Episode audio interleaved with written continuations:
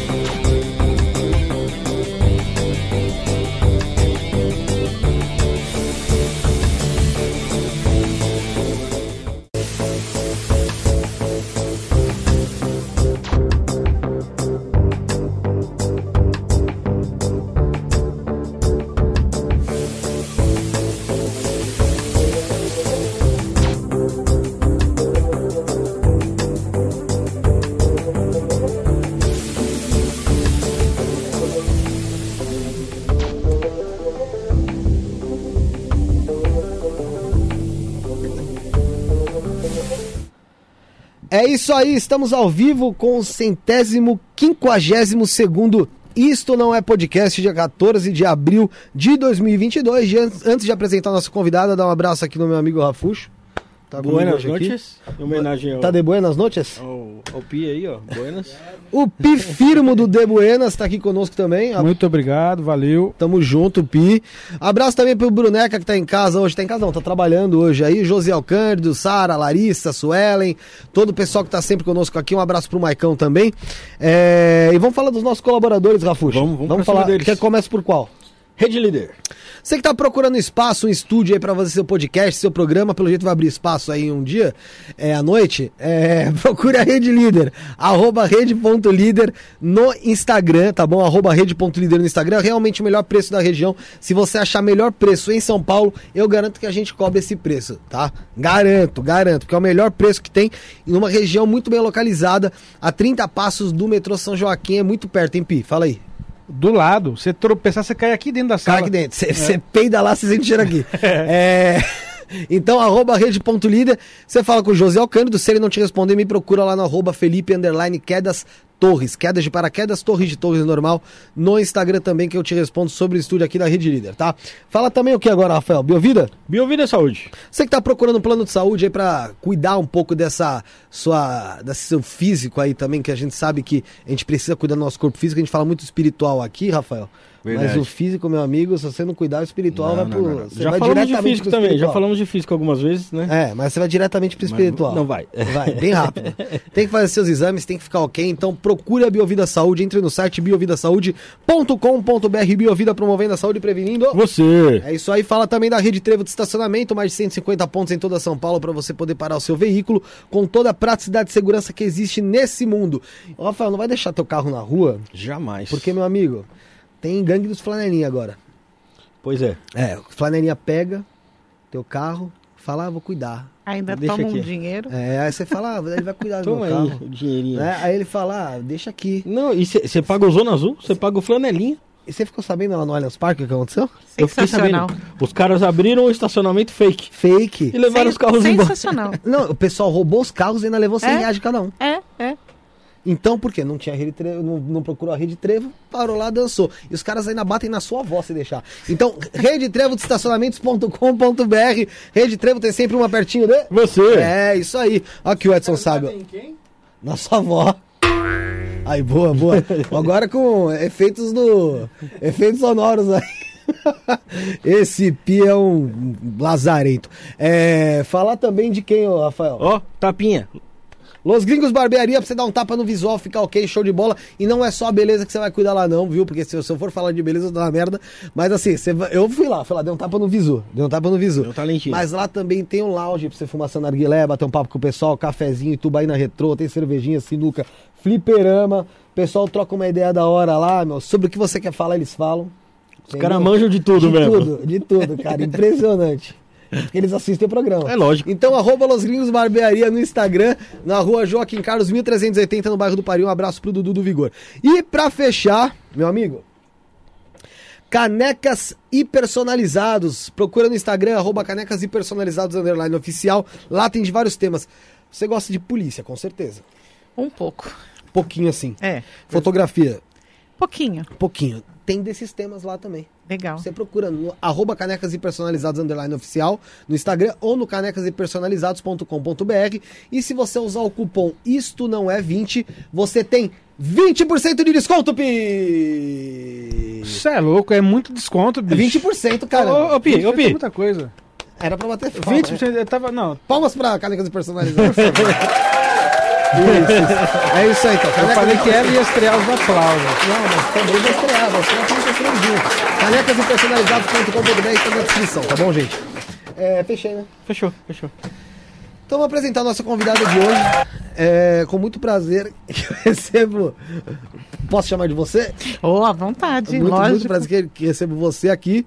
Por que você ia te chamar do quê? Senhora. É o puta que pariu, mano. É isso! Já, já começamos ruim, né? Já ia começar Já péssimo, dá né? uma merda.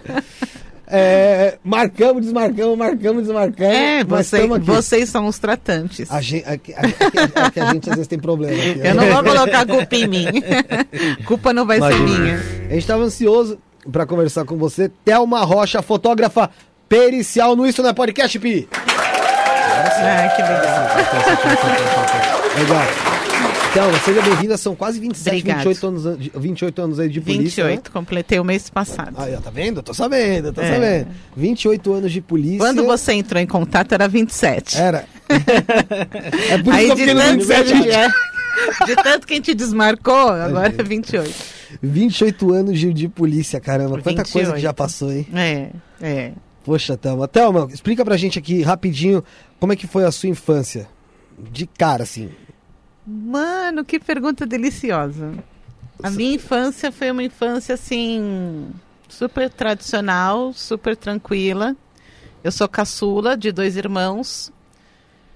Minha mãe, na minha infância, eh, tinha alguns problemas de saúde, então eu passava a maior parte do tempo com meus irmãos.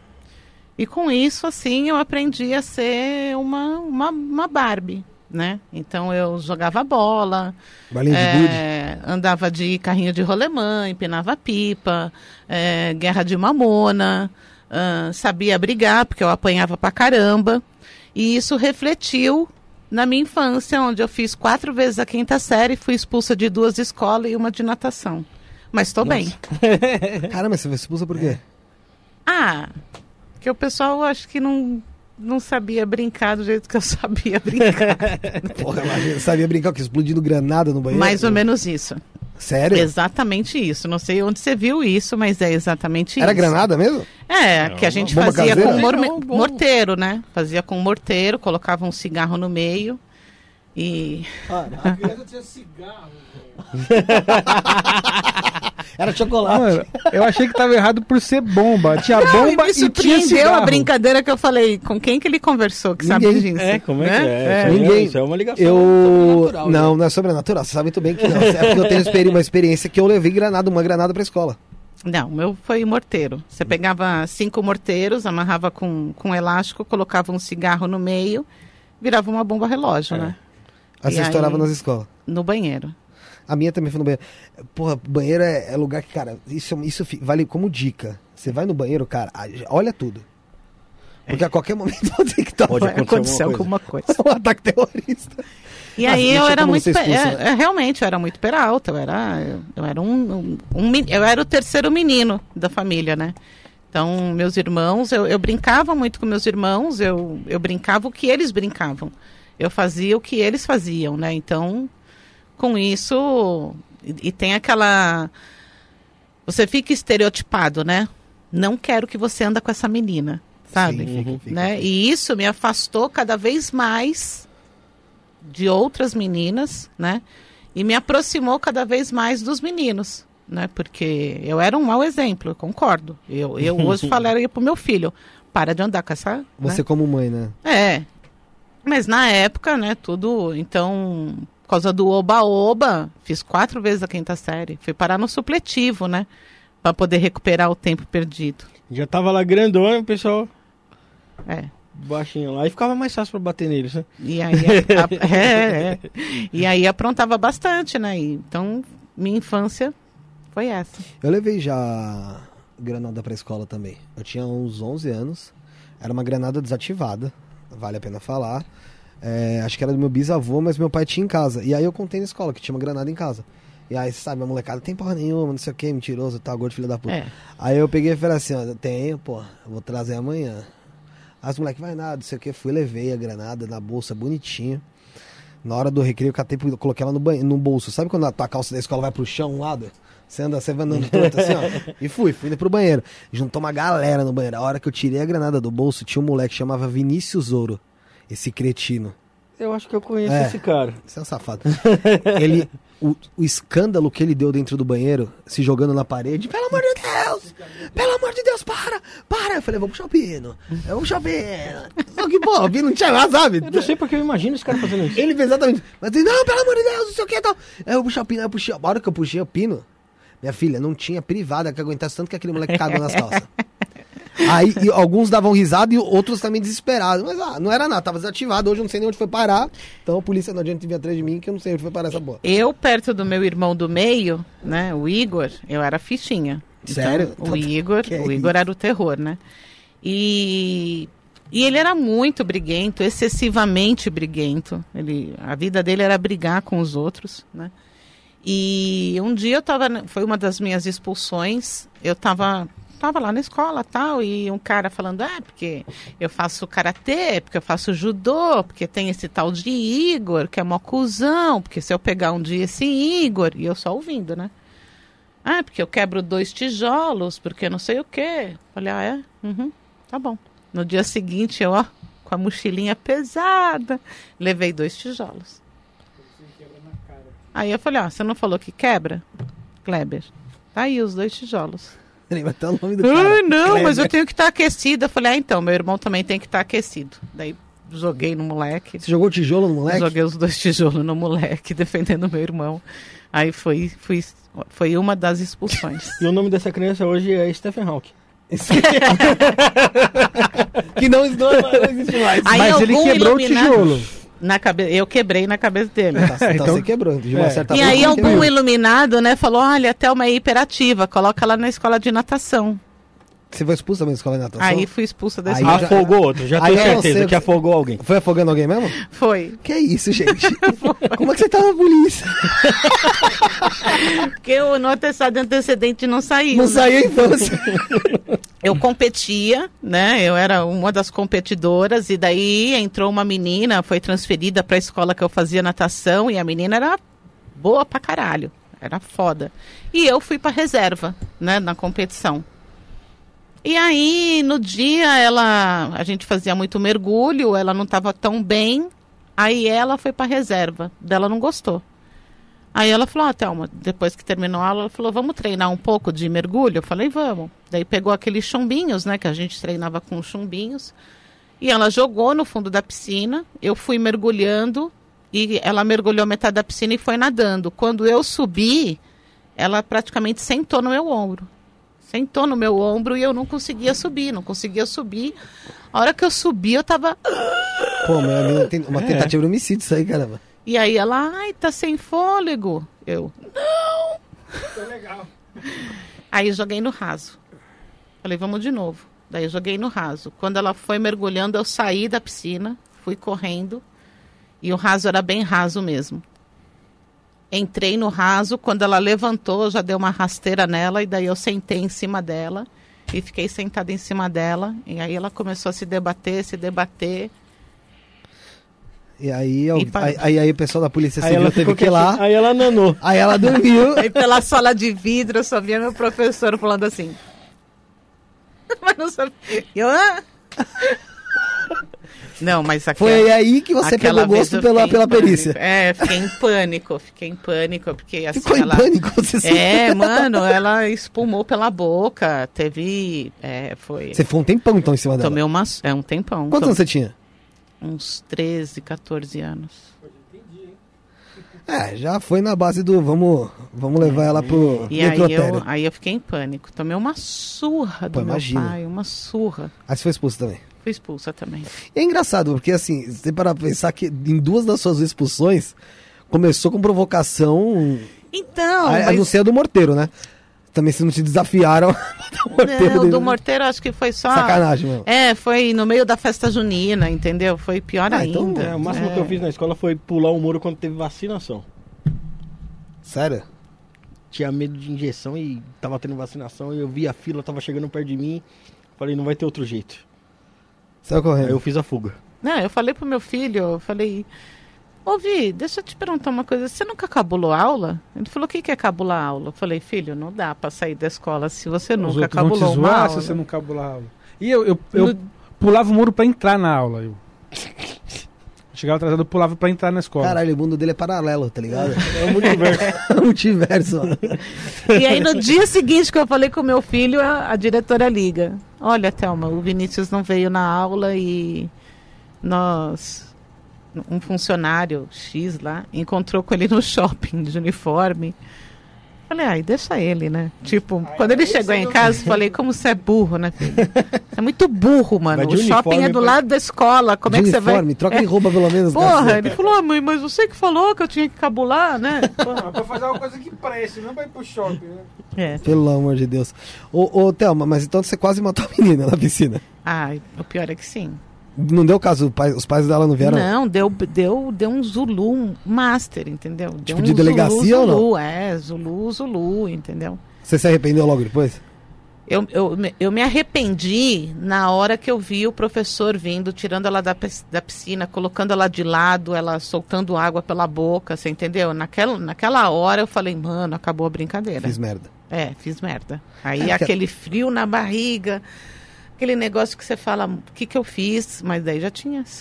Já, Já foi. já foi. O pessoal tava falando aqui, nossa, a Thelma era um anjo. Era. O pessoal tá no chat aqui. E, bom, antes da gente continuar, mandar um abraço pra todo mundo que tá aqui no chat. Kathleen falou que o Vini é uma pérola. Poliana tá sempre com a gente. Edson Sábio também. Tá falando do Edson Sábio agora, fora do ar aqui. Fábio Cavalcante, que é membro do canal. Vire membro do canal também, gente. R$ 4,99 só, porra. Menos que um maço de cigarro aí, Paraguai. Gabi Albuquerque, Regina Soares, Major Nagaoka, sempre conosco também aqui. É, tem muita gente. Arielle Santos. Tem uma pancada de gente, pessoal. Vai mandando sua mensagem. Pra mandar mensagem não, não custa nada. Basta você se inscrever no canal, você manda mensagem, a gente vai selecionando, valendo aqui conforme dá. E pra sua pergunta ficar em destaque, você ajudar o canal também, tem o super chat que fica disponível também pra você fazer. Ou o Pix que está passando aí embaixo na tela. É isto não é podcast, arroba gmail.com. Repito, isto não é podcast, arroba gmail.com. Tá na descrição também, você manda o valor no Pix. Pelo Pix mesmo dá pra você mandar a pergunta, tá certo? É, Thelma, eu sei que na. O seu, o seu pai era policial? Era. Seu pai trabalhava na Polícia Civil. Na Polícia Civil. É, Fotógrafo também. Fotógrafo. E eu sei que, pelo que eu já ouvi, é, que o grande sonho do seu pai era que seus irmãos seguissem o caminho dele, né? É. Eu acho que era ainda aquela ideia machista, né? Ah, de normal. homem, né? Meus filhos homens tal.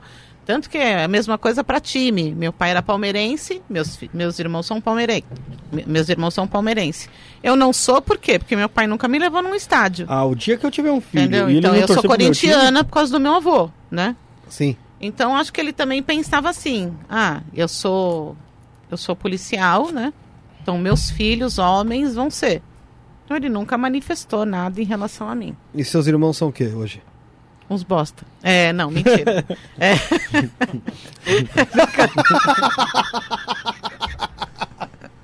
É brincadeira, mas não aguentei, né? A bola veio quicando. Não. É... Você fala com eles? Falo. Ah, tá, É, com, gente- com um não, porque morreu, né? É, um é falecido. Faleceu, tem, tá indo para cinco anos, quatro anos, cinco anos. Eu sou ruim de data e de nome, mas o nome dele eu lembro. Não, tô brincando. É, o, o meu irmão do meio, o Igor, faleceu, né, recentemente. O É que era uma- briguento? é, uma morte idiota. É, E o meu irmão mais velho mora, em- mora no interior de São Paulo. Mas a gente se fala, vira e mexe, eu tô lá. É, Ele virou arquiteto. Meu outro irmão trabalhou durante muitos anos na Bolsa de Valores. Os dois trabalharam, né? Um depois foi para arquitetura. O outro não se deu muito bem quando acabou a Bolsa de Valores. O Igor né? trabalhou na bolsa. Os dois, o Igor Tá. e o Marcelo. O Marcelo, quando tava para acabar a Bolsa de Valores, é, o pregão, né? É. Ele falou, mano, eu vou fazer alguma coisa da vida. Partiu para arquitetura. Meu outro irmão não se deu muito bem, tentou bicos, bicos, bicos. Na, na, na ocasião que ele faleceu, ele estava trabalhando como Uber. Putz, que merda. É. Morreu de H1N1, ninguém morre Poxa. disso, né? Por isso você falou que foi uma besteira mesmo, né? Ah, ridículo. É gripe. É, ridículo. E H1N1 é aquela gripe suína, né?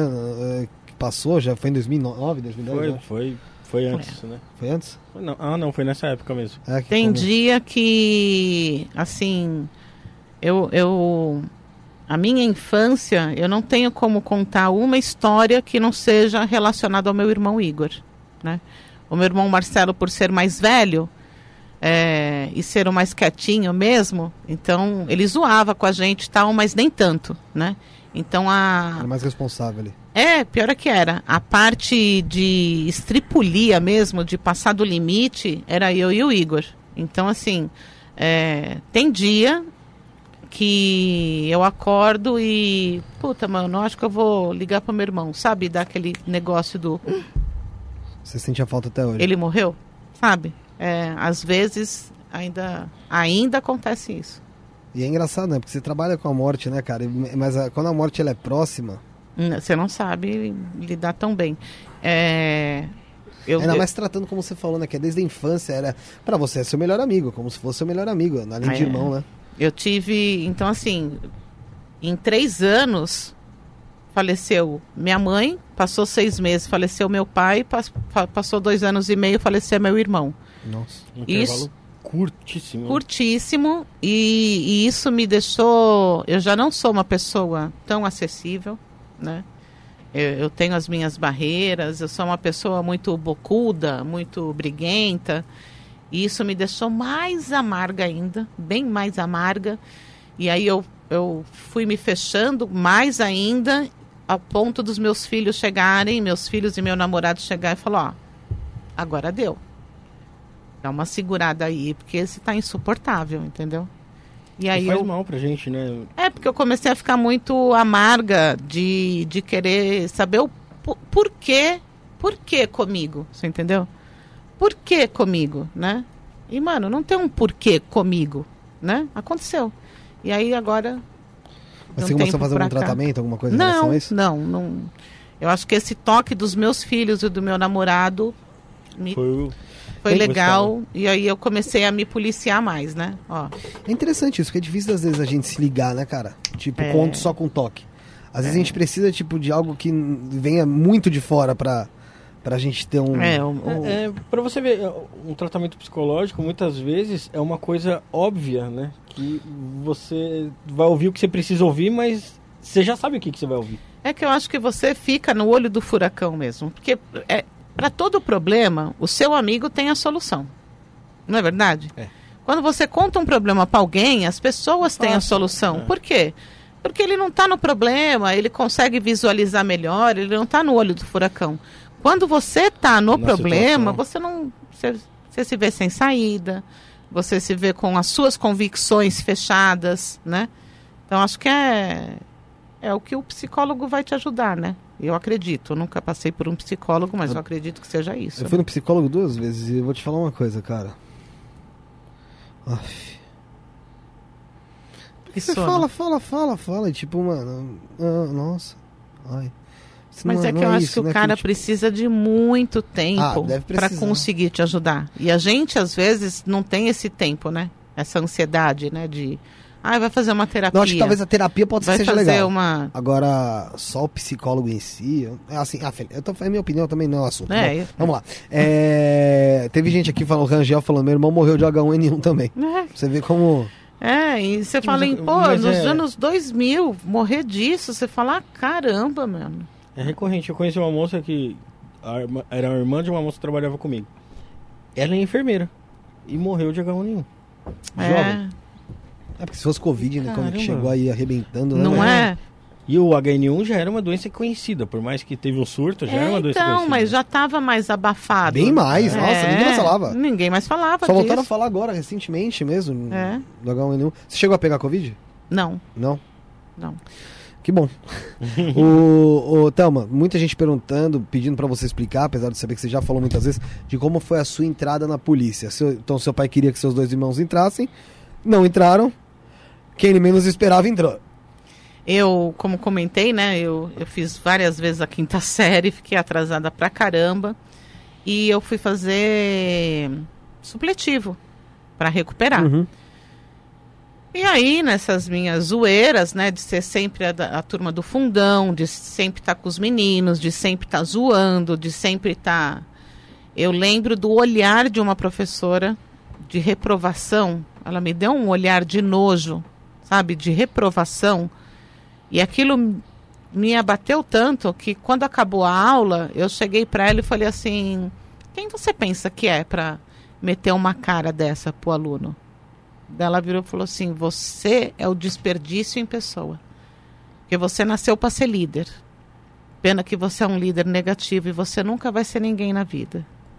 Se você quiser ser alguém na vida, vem conversar comigo amanhã.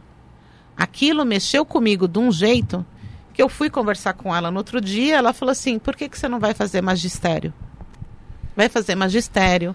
É um programa de magistério onde você vai estudar o dia inteiro e o Estado te paga um salário para você estudar. Então você vai ficar ocupado o dia inteiro e não sei o quê. Eu achei uma boa. Interessante. E ela começou a sentar comigo e estudar. Aí eu peguei é, terceiro lugar nesse.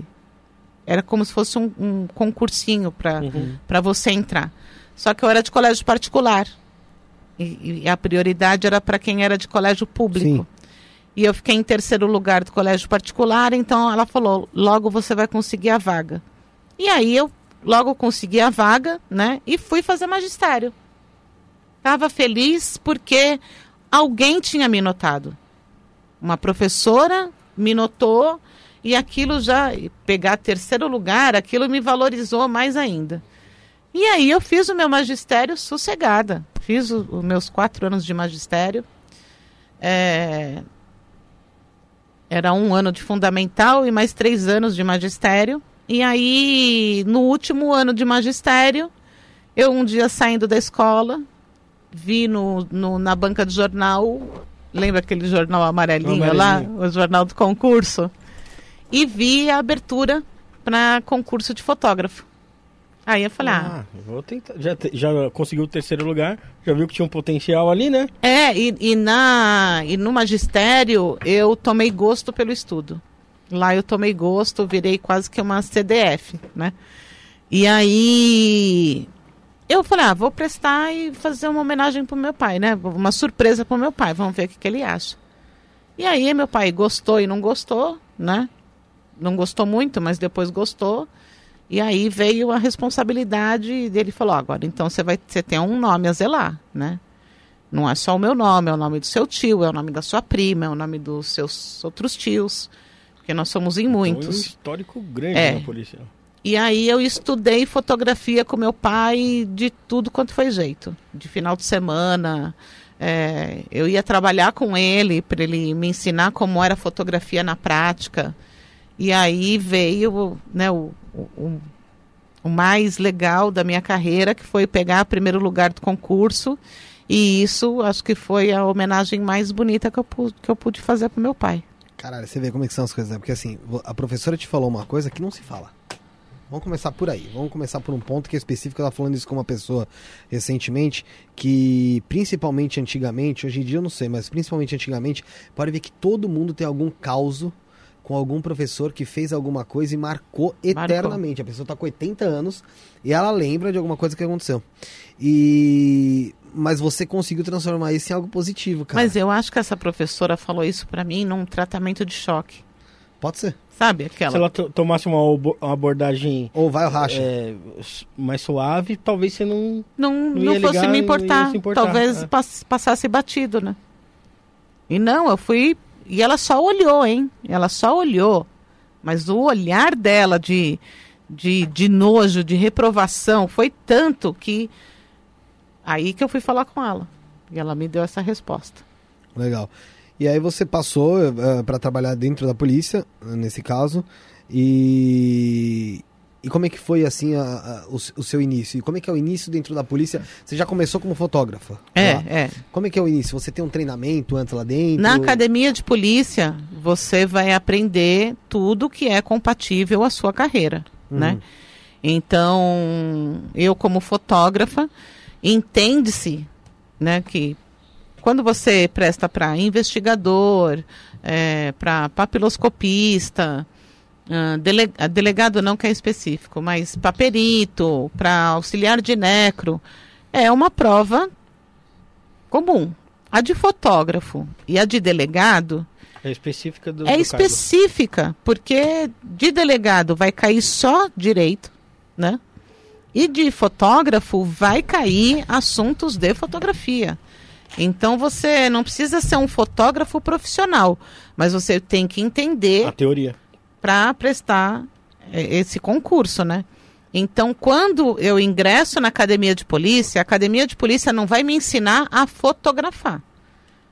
A academia de polícia vai falar assim: entende-se que já sabe fotografar, agora eu vou aprender, eu vou- vamos ensinar então agora o plus, o fotógrafo enquanto pericial, o fotógrafo enquanto técnico nesta área de perícia. E aí a academia vai me ensinar tudo. Então a academia, para todas as carreiras, ela vai te pegar pela mão e ela vai te ensinar quais, qua- quais serão as suas funções, né, dentro da sua carreira. Só, só um adendo, o Eduardo e a Rosângela Lianos estão te mandando um beijo aqui, falou que você vai dar um curso de fotografia lá na Decrim, a, a Cadecrim. Não, é sensacional. Como é que vai ser isso? É sensacional. é, eles são meu- meus queridos. Beijinho, Rô é, e Edu. é, eles têm um. Eles têm vários cursos voltados a, a perícia judiciária, né? A, a perícia judicial tal. E agora eles estão fazendo cursos voltados a concurseiros, Ah, né? os concurseiros. os Legal. concurseiros. E aí me chamaram para ministrar uma aula aí de fotografia forense, para a gente falar um pouco de fotografia no âmbito pericial, né? Aí vou estar com eles aí dia 30 e dia 1 Um abraço aí para Eduardo e para Rosângela, que inclusive já estiveram aqui. Não, Vamos são sensacionais. Foi muito legal programa. Muito Nossa, engraçado. eu acho que a gente se conhece há uns 17, 20 anos. Sério? Tudo isso? Tudo isso. Caramba. A gente se conhece há muito tempo. Eles, a Bia também estava aqui aquele dia, também Isso. vai vir aqui uma outra oportunidade. É, mandar um beijo para eles também, então, aí pro Eduardo e pra Rosângela Lianos. São excelentes peritos aí que estão fazendo são. um trabalho gigantesco aí. a gente troca umas caso- figurinhas maravilhosas. Não, sim, muito legal. É, Qual que foi o seu primeiro caso? Você com certeza lembra que todo perito lembra do primeiro caso. É, Né? Não é tem que nem o como- primeiro sutiã. É, não sei. eu- eu- apesar- apesar de eu ter muita teta, eu não. Eu não É, cê- Não cê- quando você usar, você não vai esquecer. então, você já sabe disso também, né? Eu tô usando agora, né? É o primeiro? Não, porque primeiro. Você já É lavou? o segundo. Do dia. Do dia, ele soou muito no primeiro. O, o meu primeiro caso foi um serial killer de dentistas, né? Cereal, mas não killer. Porque ele, ele atacava dentistas com a finalidade de estuprar. Hum, Mas só uma das vítimas morreu. E aí que entra o DHPP, né? Porque o DHPP vai entrar só em homicídios de autoria desconhecida. é isso que tá. Você só vai em caso de morte mesmo. Morte, é, morri, matada, não morrida, né? Sim. como o pessoal brinca. Então eu não trabalho com suicídio, né? Eu trabalho com homicídio, desde que esse homicídio seja de autoria desconhecida. Se a autoria for conhecida, aí é o crimes contra a pessoa, que é uma unidade lá no IC, lá no Butantã, que, que cuida também em São Paulo todo. Entendi. E no, no caso de um homicídio que tentaram maquiar pra virar um suicídio? Quem é que trabalha nesse caso? E inicialmente vai depender do delegado que atender primeiro a ocorrência. Então, Ele se esse delegado. Isso mesmo. Se esse delegado abraçar que foi um suicídio, ele vai chamar a equipe do sangue, né? Que a gente chama a equipe do sangue, que é o crimes contra a pessoa. O perito chegando lá, ele vai ter condições de falar, olha, isso daqui foi simulado, não é, mas como ele já está lá, ele que cuida do caso. Nós temos uma, uma portaria, uma diretriz que diz que o primeiro perito a chegar no caso é responsável pela perícia. Então, pode até não ser um caso dele, e sim da especializada, mas uma vez que ele entrou no local, o local é dele. É. Então, aí ele era um. Ele era um serial não killer, mas ele estuprava dentistas. E aí uma das vítimas morreu. Então, quando essa vítima morre, esse, esse caso vai para o DHPP, é, que era a Laura, né? E, e aí foi meu primeiro caso de. Então, assim, foi meu primeiro caso, um cereal, é, né, um maníaco em série, com imprensa, com 20 viaturas chegando no local. Falei, mano, E aí tem que demonstrar Falei- frieza lá na hora, né? Porque Cri, que criançada que nada. Eu dentro de uma sala de aula, imagina, é aqui que eu quero estar, né? E aí, assim, eu já fiquei apaixonada já no primeiro dia. No primeiro dia já foi sensacional. mesmo seu pai já, já, já sendo dessa profissão, já contando histórias pra você, se ele dá com a morte ali, foi um impacto? Não. Nunca a morte no local me impactou. É o que eu falo hoje para muita gente que pergunta para mim, que eu falo assim, olha, gente, tem tanta coisa para se preocupar quando você chega no local, mas tanta coisa que é, eu sei que fica um pouco fútil o que eu vou falar, mas assim, o morto é, é mais um ali, você entendeu? É mais um Só tá carne, né? é, é- não, é mais um, digamos, objeto de análise, entendeu? Então, é- é- você tem. Você está preocupada como que o cara entrou, se o cara deixou algum vestígio, se o cara. como que ele matou, como que ele saiu, né? Se ele se tá feito, sujou. E aí o corpo é, não vai te impactar naquela hora, porque você tem tá com a cabeça cheia. Então, assim, a Laura é uma exceção, porque eu lembro do rosto dela, eu lembro do local inteiro, tudo, tudo, tudo, tudo. Eu sou capaz de lembrar a roupa que ela estava, a posição que ela estava, como ela estava amarrada. E, e, e o perito, na ocasião, falou para mim: olha, vou te dar uma dica. Não fica olhando muito para o rosto da vítima. Isso no meu primeiro dia. Né? Então, já nesse meu primeiro dia, eu já absorvi isso. Nos outros casos, eu já não ficava, né? É, antes de ontem, você vê como não é tudo uma, uma regra. Antes de ontem, eu estava fazendo um feminicídio. E eu já comentei em outras ocasiões que é um dos crimes que me deixa bem injuriado, me deixa bem mal no local, né? Criança, é, feminicídio, né? E aí chegou uma hora lá que o, o perito chegou para mim e falou: "Tá tudo bem?" Percebeu. E eu falei: "Não, não tá tudo bem, mas eu vou ficar bem", sabe? E realmente eu, então pode ter passado 28 anos. Tem coisas que ainda me me pegam, né? Então não é, ah, mas você chegava no local e o corpo te impactava? Antes de ontem o corpo me impactou, né? Antes de ontem ainda eu não, sabe, de ver como foi, né, os só só porque o, o cara, ela não quer mais o cara, então isso assim, é, eu acho inadmissível. Então o, o, os primeiros locais eu estava mais na empolgação de ver toda aquela movimentação de outros policiais e eles eles tinham uma facilidade para falar do local que eu ficava boca aberta, né? Porque eles falavam numa facilidade, olha, porque o cara entrou por aqui, porque o cara não sei o quê, porque o cara olha, porque ele amarrou desse jeito, então é, ela primeiro estava nessa posição por causa das manchas do corpo. Eles falavam numa facilidade que eu ficava perdida, né? Eu Parece ficava... que eles estavam lá vendo Isso, tipo, mano, abre o jogo, você tava aí, né? É, né? Que- Você conhece o autor. E eu, fi- aquilo me encantava mais do que eu ter que perder algum tempo olhando para a vítima e velando, né? E já aconteceu, por exemplo, de um cara que a mulher matou ele num caso de violência e, e você pegou esse caso lá, foi fotografar? Que aí é um sentimento contrário, né? Peguei um local muito bacana. Aqui. deixa, deixa eu melhorar. deixa, Bacana, bacana, dentro da profissão. eu peguei um local, assim, foi Interessante. Interessante. Nós chegamos no local e o cara estava morto em um dos cômodos da casa. Estava num colchão, todo esfaqueado, né? E quando a gente mexeu no local, né? Assim que a gente entrou, algumas coisas ali já. Eu vou falar por mim, porque eu não me recordo se a gente chegou a discutir isso na hora, tá?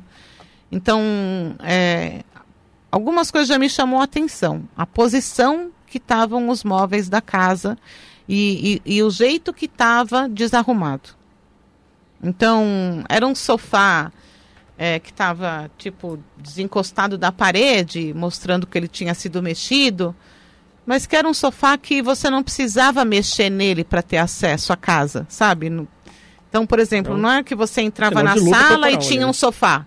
Aí, ô, vamos tirar esse sofá da frente. Não, era tipo um sofá na parede. Você não precisava ter tirado aquele sofá do lugar. Então aquilo já começou a chamar um pouco a atenção. Na cozinha, você via um monte de coisa jogada na cozinha, aonde você conseguia perceber onde estavam essas coisas guardadas. E aí você olhava e falava assim: caramba, o cara tirou a panela de pressão, mas antes ele tirou, ele tirou uma caixa de copo. Mas a caixa de copo estava na frente. Você vê pela marca, né? Você fala. E ele não quebrou nenhum copo, mas jogou a panela de pressão, sabe? Umas coisas que você começa a falar. Não está muito certo. E aí, quando a gente entra em um dos quartos, tinha uma roupa de passar, roupa para passar, pilha. uma pilha de roupa imensa, né? E uma outra pilha de roupa já passada.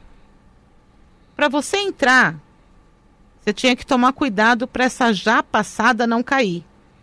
Porém, a que estava para passar estava próxima a uma parede e toda jogada no chão. E aí você para para pensar e você fala assim: caramba, é mais fácil você derrubar essa pilha de roupa do que a outra. Do que a outra, né? E aí aquilo começou a me chamar a atenção. Aí a história dela, é, ela, ela tinha levado, ela não estava em casa quando o marido foi morto. Uhum. Ela tinha levado os filhos dela no, no PS, que um deles estava com febre, estava com dor de garganta. Ela tinha, ela tinha aquela numeração de, de entrada no PS, Sei, sei, né, sei, de controle, isso. E ela e ele tinha um forró, um, um sócio num Ele forró. era sócio no forró. Isso. E tinha uma briga entre esses dois sócios, tal, tal. Quando a gente mexeu no corpo e levantou o colchão, você via que ficou uma marca de sangue perfeita, assim, ó, quadradinha, embaixo do colchão. Então você via que tinha Um volume de dinheiro. Esse dinheiro foi levemente embebido em sangue na borda, porque o sangue do colchão escorreu, pegou- mas alguém retirou esse dinheiro todo. Entendeu? Então acho que o cara, antes de dormir, ele colocava o dinheiro embaixo do colchão. E o colchão estava no chão. Né? Uhum. E aí fazia mais sentido ainda. Então o sócio, né, foi lá, pegou ele na crocô, matou ele e ainda pegou o dinheiro. Aí eu falei, com quem que você foi no hospital? Ai, graças a Deus, meu vizinho me levou, tal. E continuou a perícia. Eu saí da casa e fui localizar o vizinho. Porque eu fiquei olhando na, na casa toda e não achei a bolsa dela. Aí eu cheguei pro vizinho e falei, oi, tudo bem? Você que levou ela no hospital? Ele falou, foi, fui eu que levei. Falei, a bolsa dela ficou no seu carro? Ele falou, ficou. Falei, posso ver? Ele abriu a porta, tal. Quando ele me deu a bolsa, eu falei, olha, a partir de agora, você é testemunha de tudo que está acontecendo. A partir da hora que ele te deu a bolsa. Isso. Então, agora você vai Dependendo fica do que aqui do lado. aqui, Você fica aqui do lado porque eu vou mexer na bolsa dela e a partir de agora Sim. você é testemunha. De, eu vou levar para a autoridade. O doutor estava dentro do local com o perito, dentro da casa. E eu peguei a carteira dela, estava bem gordona assim. Eu abri a carteira, ela tinha, vai, não vou me recordar, mas vamos supor, 97 reais, 92 reais. Tá. Só que quando você segurava a carteira, não, não condiz, não, não, não batia com o que, o que você estava vendo com o peso da carteira, sabe? sei, sei, sei, sei. Então eu comecei a olhar dentro do forro. Aí tinha um espelhinho, sabe essas carteiras de mulher que tem um espelhinho? Sei. O espelhinho estava quase para fora assim. Quando eu puxo o espelhinho, você vê um monte de dinheiro com a borda, de, sangue. O cara que estava do lado fez: Minha Nossa Senhora. Eu falei: Você fica quieto. Você fica quieto. Voltei o espelho, né? Falei: Agora você vem comigo. Daí fomos na casa. Falei: Doutor, olha, o rapaz aqui que foi quem levou ela no hospital e está acontecendo isso, isso e isso. Aí o doutor chamou ela e falou: Olha, eu vou te dar a oportunidade de você falar. Essa carteira é sua? Ela falou: É. Quanto que você tem? Ela, ah, peguei. Eu não peguei ônibus, mas eu comprei uma bolacha, e Ah, não sei o quê. Aí ela, olha, é, deve ter uns 90 e pouco reais, mas não chega a 100. Ele falou, é só esses valores que você tem? Só. Aí ele puxou o espelhinho. Falou "E isso daqui. Quando puxou o espelhinho, ela já começou a chorar. E daí ela confessa ali para nós. Ela falou: "Não, fui eu. Fui eu". E aí ela fala: "Não aguentava mais apanhar dele. Eu não aguentava mais eh, meus filhos verem eu apanhar. Ele pegava o menino mais velho e colocava o menino para ver a mãe apanhando e falava: quando você crescer, você não pode ser trouxa na mão de mulher. Ele ensinava o filho a bater mulher. E aí, e realmente as crianças estavam doentes. Só que ela mata ele e, e cria o álibi perfeito. Ela mata ele, tranca a porta do quarto e vai lá no vizinho e fala: Olha, você me leva no hospital tal. E ele leva, entendeu? Ó, meu marido não está em casa, ainda não chegou, né? Então ela tinha o álibi perfeito. E aí ela conta tudo isso para nós. Aí o boca aberta do vizinho já saiu falando: Ah, ela que matou. Pra rua inteira. Aí vai um monte de gente para a porta da casa da mulher e começa a gritar: assassina, assassina, assassina. E eu lembro de ter pego esse menino e eu segurei esse menino e falei assim: presta atenção no que eu tô te falando. A sua mãe não é assassina, sua mãe é guerreira. A sua mãe hoje deixou de ser estatística. Porque quem era para estar esfaqueada lá no colchão era sua mãe. A sua mãe se defendeu e aconteceu o que aconteceu. Nunca, jamais você deixe ninguém, ninguém olhar para sua mãe e chamar sua mãe de assassina, porque ninguém sabe o que vocês passaram aqui dentro. Eu lembro que na época eu falei isso chorando, sabe? Comovida ao extremo. E eu via a cara daquele menino. E a gente saiu e o pessoal gritando, sabe? Assassina e não sei o quê. Então, era uma época onde não se falava tanto em feminicídio. Era uma época onde. Ah, mas ela morreu por quem? Né? Ainda você tinha isso? Não, ela A apanhou. culpa, Ah, é, Ela a culpa é dela que apanhou, a culpa é dela que morreu. a culpa dela que Então, mas ela morreu, morreu, é, mas morreu Alguma por quê? fez. Isso, você entendeu? Ainda era uma era essa A época. gente ainda tem um pouco disso, né? Ai- É, pior é que é. Ah. Você tem, ó, tem, tem um o pai da vitimologia, né? É, Benjamin Nel, Nel, Nelson, Nel, Nelson, é uma coisa assim. É um advogado israelense de 1940 e blá. Né? É o pai da vitimologia. Então ele vem falar em a vítima ideal, né? a vítima culpada, a vítima menos culpada, a vítima totalmente culpada. Tudo bem, que nem Lombroso, né, que falava assim, olha, a pessoa que tem o olho separado vai ser assassino, a pessoa que tem a boca pequena. Tudo bem, é, mas na época valia. Esse, esse advogado israelense, o Benjamin, ele, ele cita algumas vítimas, vítima ideal, vítima culpada, vítima menos culpada. Uma delas, ele fala que a vítima provoca né, o criminoso. Né? Hoje, né, então a gente está falando em 1945, 47, alguma coisa assim. Hoje você né, sabe que não. Não é porque você veste uma saia curta que você pode ser estuprada. Né? Não é porque você quer ir trabalhar que o seu marido tem direito a te bater. Não é porque você passa um batom que seu marido vai falar, mulher minha não, né, não precisa de vaidade. Mas naquela época, as próprias vizinhas. E ainda te pergunto, jura mesmo que nunca ninguém ouviu o grito dessa mulher em casa? Acho que eu vi, pelo amor de Deus. A mulher, a mulher pra chegar a um ponto desse de matar o cara na facada, ou seja, numa frieza gigantesca, é porque ela, Então, também, assim- ela, ela sentiu também entre a vida e a morte, cara. é o tipo de, de local que você sai. É, porque é, é- é- a, qual que é o nosso ápice em local? Dar um flagrante.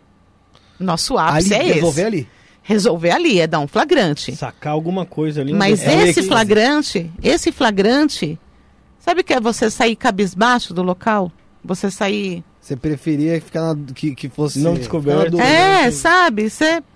Não, Né? porque ela acaba sendo presa, vai presa. e- Você fala assim, não, não tem o que comemorar. Não tem o que comemorar, entendeu? Porque ela era vítima e acaba que, por fim, ela Né? acabou Ela vai pagar a pena dela. destruindo a Vai. vida dela. Vai.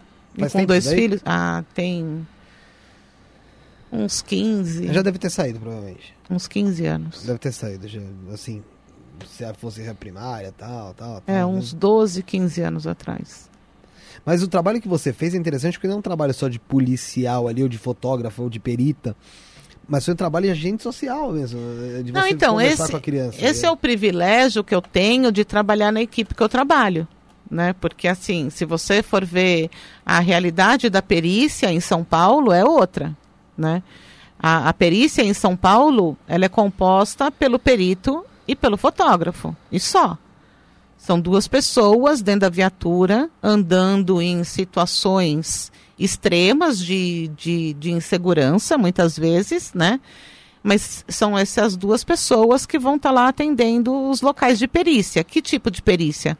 Patrimônio, desabamento, acidente de trânsito, é, maquininha, né? É, de videopô, bingo clandestino.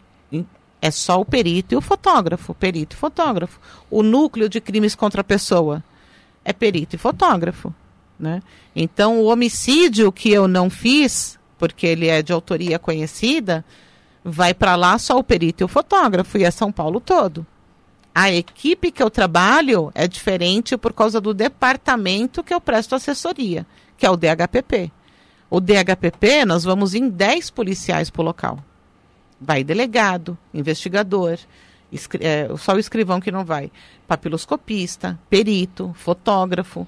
A, a roupagem é diferente, entendeu? Então, o modelo de atendimento para local de homicídio de autoria conhecida é diferente. Mas é a realidade da perícia é outra, né? É só o perito e o fotógrafo o tempo todo, né? Eu ia te fazer uma pergunta quando a gente iniciou o programa. Minha pergunta inicial pra você é se você ainda acredita que a humanidade tem jeito. E aí acabei mudando tal, por, por, por N motivos que a gente estava conversando já, e eu achei que a gente deveria abrir o programa de uma maneira mais tranquila.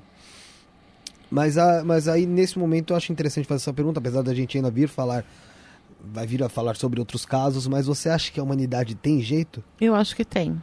Eu acho que tem, e assim, é, eu não sei nesse, nesses últimos meses, agora que, tipo, abriu a porteira, né, da, da, da pandemia, acabou a pandemia, né? Acabou, É, né? praticamente. E abriu a porteira, então tá, eu, eu senti que tá todo mundo com o nervo à flor da pele. Muito louco. Não, as pessoas estão mais agressivas, as pessoas estão mais impacientes, as pessoas estão mais individualistas.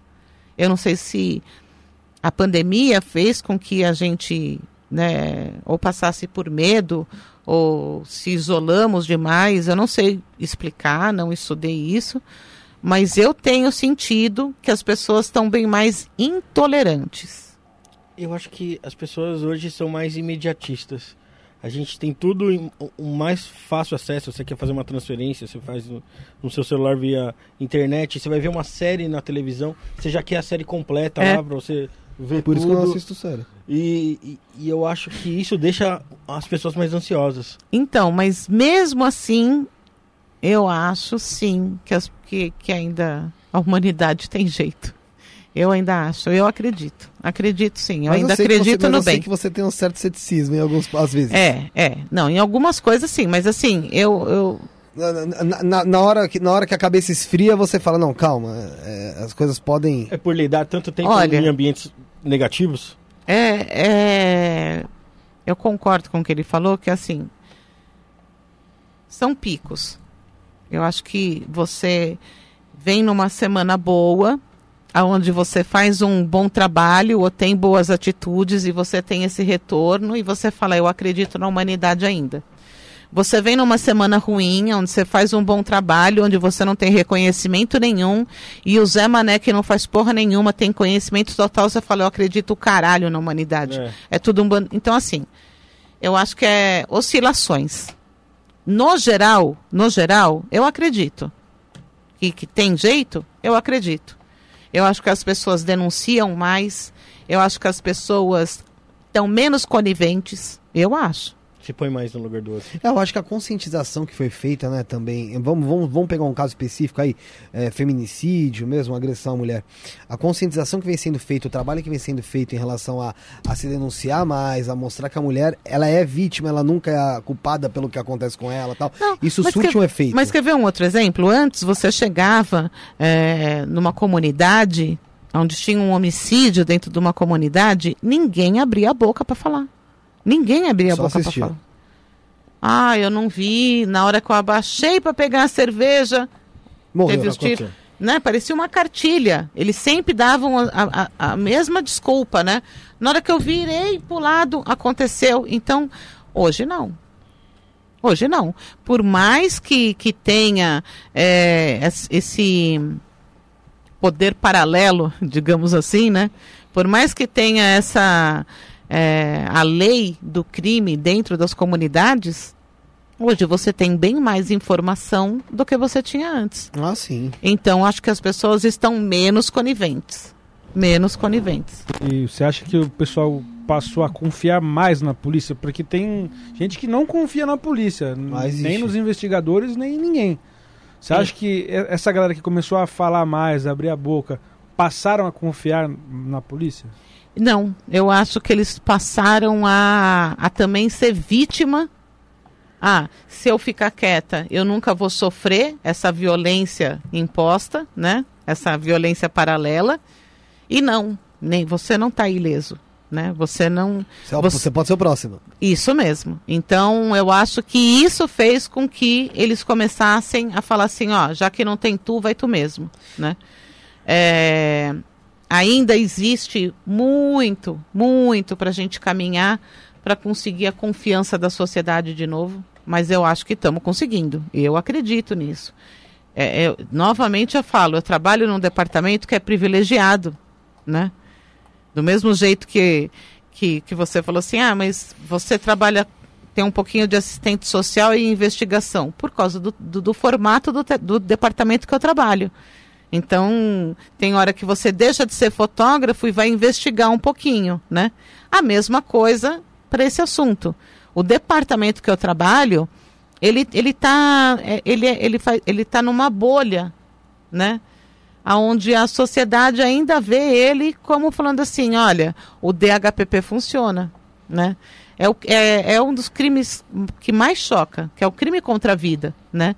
Então, a, a cobrança que o departamento tem e a resposta que o departamento dá faz com que a sociedade confie no DHPP.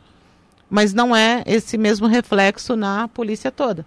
E aí a gente vai entrar em outros assuntos de escassez de funcionário, de escassez de recurso, né? Mas eu acho que a gente está caminhando. Eu vou ser bem sincero, Thelma. Eu, já, eu já tive no DHPP algumas vezes. Tava Tá- desligado. Não, não, não, ele tá ligado. Tava. Só, É, só, só aqui mais um pouquinho. Pronto. Vai. Eu já tive no DHPP algumas vezes, por um caso particular meu, e precisei da polícia e não tive nenhuma resposta. Triste. Sabe, é, caso de desaparecimento e de mais de 10 anos, e eu não vi nenhum perito indo no- nos locais de possíveis busca de alguma coisa, e fui atrás por muito tempo. Eu lamento. Eu lamento muito, mas assim, é, pela quantidade que eu trabalho lá dentro, eu, eu até gostaria de saber por que, que você foi tratado desse jeito. Sim. Porque, Eu nunca fui maltratado lá, sabe? Mas era sempre lá a mesma conversa, Tamo vendo. tudo, tamo vendo, vamos ver e tal. Mas eu nunca, eu nunca vi nenhuma ação prática. Pra não dizer que não teve nenhuma ação prática, depois que a gente começou o podcast aqui, eu não sei se tem relação alguma com isso. No final do, do ano passado, veio um pessoal falar comigo do DHPP. Veio atrás de mim depois de 10 anos. Mas sem nenhuma novidade. é, é lamentável. É lamentável. Ligação, O que, que eu né? vou, o que, que eu vou falar pra ele? Agora eu vou defender a bandeira do DH. Não, Mano, ele, é. o cara sentiu Não, na mas- pele, é- o cara é sabe. legal isso, por isso, porque Ah, não vamos muito É. longe. Quer ver? Eu, eu, eu, eu- compartilho da sua indignação e olha que não é uma pessoa desaparecida. Mas assim, é... uma situação X, né? Que não, não, não vem ao caso, foi apresentar. Tivemos que eu e alguns amigos meus se deparamos com, com uma ocorrência. É, e tivemos que apresentar isso na delegacia. 18 horas para o BO ficar pronto. Tá bom para você? pesado. 18 horas para o BO ficar pronto. E aí, no dia seguinte, eu me vejo num podcast tendo que, sabe, falar assim: olha, determinados assuntos eu não posso falar, determinados Sim. assuntos eu não posso mexer. Não, olha. Então, assim, eu é compartilho sensível, da sua é. indignação. Eu Sim, não, compartilho. e, eu, e eu nem posso cobrar de você, jamais, isso, entendeu? E eu lamento, lamento demais. Mas assim, continuo batendo na tecla. Eu acho que, é que, que o seu caso, dentro. É uma exceção. Dentro de onde eu trabalho. Né?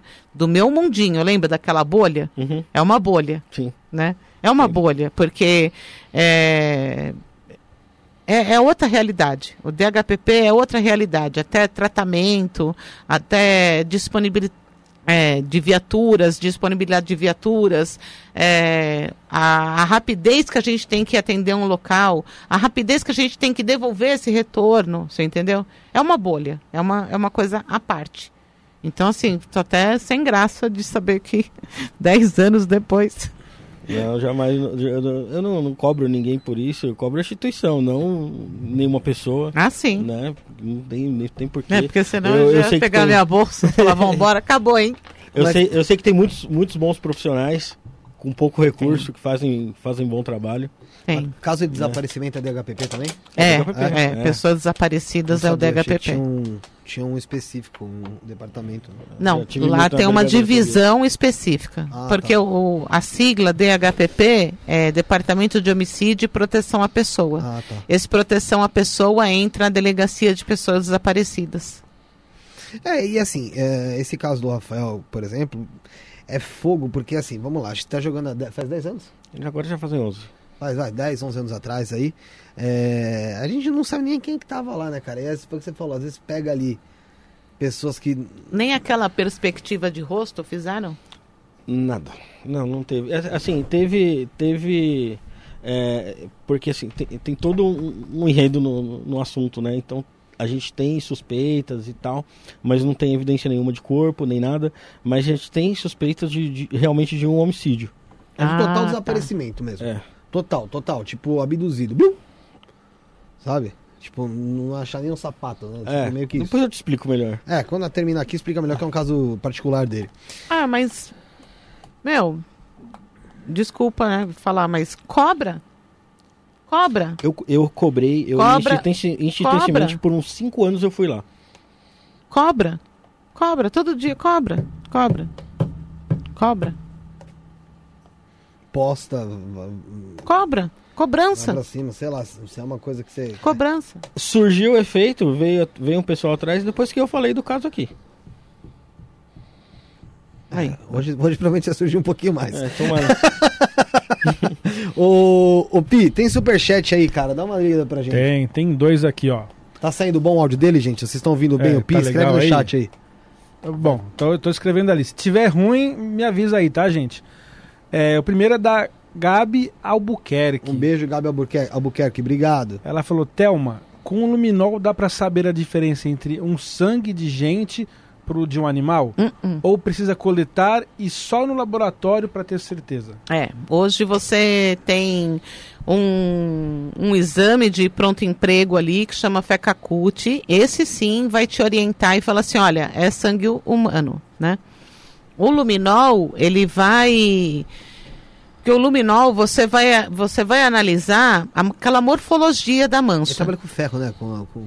Você vai analisar aquela morfologia, como que tá aquela mancha? Tem um sinal de limpeza, tem um sinal de arrasto, né? Tem um sinal de que ali tinha um sangue e foi limpo. E, e aí ele vai te orientar, ele né, te dá um norte. Ele orienta você. Orientou, você coleta e manda para o laboratório. Porque ele vai, ele vai falar assim: é sangue, é sangue de animal, é, é fezes, né? É urina. É que tudo Né? pode conter o ferro, né? Porque são muitas coisas que o luminol. É, é que a gente já está acostumado com o tipo de luminescência que dá, Sim. né? Você já está acostumado a analisar aquela, aquele clarão, se ele mantém, né? E até a cor, se é mais azulada ou mais, mais pro roxo. Então você já está acostumado. Mas o luminol, ele nunca vai te falar assim, é sangue humano. Jamais. Ele só vai te orientar um- uma região para uma coleta e você vai ter essa certeza no laboratório. Tem algo mais preciso que o luminol já? O FECACUT, eu acho. O FECACUT é. É, é sensacional, né? O FECACUT, ele fala, é sangue necessariamente humano, né? Ah, então ele já, já toma. É, então. E você tem ali, ó, de pronto emprego. Eu tenho ele no meu cinturão, sabe? Não é uma coisa que, ah, olha agora. Não. Tem que fazer um pedido e tal? Não, Não. né? Então você já saca ali, ó, já faz, puta, não é. Porém, a gente é, já aconteceu de você, porque o, o FECACUT, ele trabalha num, numa amostragem muito pequena, né? É, em nano. Então a gente padronizou na minha equipe até quantas gotas você coloca para não ter uma saturação. E mesmo ele dando negativo, não é que você isenta essa, essa coleta, né? Ah, deu negativo, não é sangue. Não, porque às vezes você, você pode ter um falso positivo, você Um pode ter um falso negativo. Mesmo assim, você coleta e manda para o laboratório. Vamos falar aqui Mas do outro. quando dá- ah, achei que tinha terminado, desculpa. Não, não. É, Que tem mais um superchat. A pessoa mandou a mensagem, ela retratou e depois ela escreveu aqui. Então creio que seja isso que ela quis dizer no superchat, tá? Foi a Jéssica. Se vira aí pra ler. É, É, Jéssica, cadê? Deixa eu ver aqui que eu vou tentar Aqui, falar o nome dela Jéssica certo aqui. Klein. Klein. Hem- Klein. Hempel. Thelma, você é de. Thelma, você é demais. Como você, super sua fã. Obrigado. Deus te abençoe muito. Ô, ô, ô, a Poliana falou que você tem que falar um pouco mais pra fora. Acho que é um pouco mais do microfone. Não você, o É, Rafael. até subi aqui É, O o. pessoal falou que tá ótimo. Não, do Pi. Ah, do Pi. É. O, só pro pessoal, do- se tiver alguém do HPP assistindo, é Rafael Alves de Lima, tá, gente? não, não, não, nem precisa falar vai por causa do programa. Só aconteceu, lembramos do que aconteceu aqui. Rafael Alves de Lima. O BO tá no meu nome lá. Vocês vão achar, é muito difícil achar alguém parecido com o Ronaldo que chama Rafael Alves de Lima. Ai, meu Deus do céu. Amanhã você é chamada pra falar que, que, que foi aquilo que aconteceu no podcast. Aí você fala, pô, o pessoal de 10 anos atrás não fez o trabalho dele, claro que fuderam. E, e é o Ai, mesmo beneficiário. olha, olha, você tá fazendo eu rir, mano, do, do assunto. Que aí, desculpa, eu tô Não, rindo olha. dele, da cara dele. É, pessoal, você que tá assistindo, é, se inscreve no canal Audiência Rotativa. Você tá ligado? É isso né? aí. É Rotativo. dinâmico. É, se inscreve no canal, não esquece de estar aí assistindo, tá aí, ah, não sei o que, bibibi, turiró. E ativa o sininho de notificação também. E na descrição tem o nosso canal de cortes. Cortes do Isto Não é Podcast, onde tem cortes lá do Perito Salada, quando ele veio aqui. Inclusive vai voltar dia 24 do 4, Perito Salada, é, que ele foi nosso segundo entrevistado aqui. Ah, é? Né? Você acredita? Sim, Legal, há hein? 150 programas atrás. Ele vai ver um estúdio diferente. Aí, né? e o estúdio era totalmente diferente, o som tava uma merda. Que É, legal. A mesa era ridícula, horrível. Era assim, do jeito que tá aqui, ó, que tem que até que arrumar essa porra. Era assim mesmo. Ah, como é que chama isso? Canjiquinha. É, isso aí é horrível. Era de canjiquinha mesmo. É... E tem as redes sociais na descrição também, o Instagram, arroba isso não é podcast. Você tá assistindo? Marca lá, arroba Thelma Rocha DHPP, é isso? Ah, arroba Thelma Rocha DHPP no Instagram e arroba isso na podcast. Tira um print da tela, marca ela, põe no Stories, marca a gente lá, segue a Thelma também, você que tá aqui pelo Isso na Podcast, você que tá pela Thelma, segue o Isso na Podcast e printa a tua tela, tira foto da TV e coloca no Stories pra gente compartilhar assim que acabar o programa e saber quem é você que tava assistindo a gente, tá bom? É, tem mais depois um superchat da Gabi Albuquerque aqui. Ahn, ia te fazer uma pergunta, Thelma, acabei indo de alhos pra bugalhos, pro cacete, esqueci. Deixei pra pergunta dela que depois eu lembro. Gabi Albuquerque aqui, ó. Já pegou um caso que foi naqueles frigoríficos que tem muito sangue de animal e teve um crime lá que atrapalhou por ter dois sangue juntos? Não foi um frigorífico, mas eu peguei um, um centro de, de oferendas religiosas, né? Um terreiro. Um terreiro, é, um terreiro. Uhum. Eu, eu não me recordo a religião que Ah, era. mas é, chama de terreiro em... É, então, eu, como, eu- como eu não sei, então Entendi. Não, por tá. isso que eu tentei falar, né? Para não falar Mais nenhuma besteira, né? É. é o mais genérico possível. Então, e aí tem tinha uma das salas, então você tinha a notícia de uma criança desaparecida Meu. e a investigação levou que um dos últimos lugares que a criança esteve foi nesse nesse centro. E aí tinham várias salas onde tinham várias oferendas, São né? os assentamentos. Os, é, os assentamentos aí, ó. A gente recebe tanta gente de espiritualidade aqui que eu já virei pai de santo.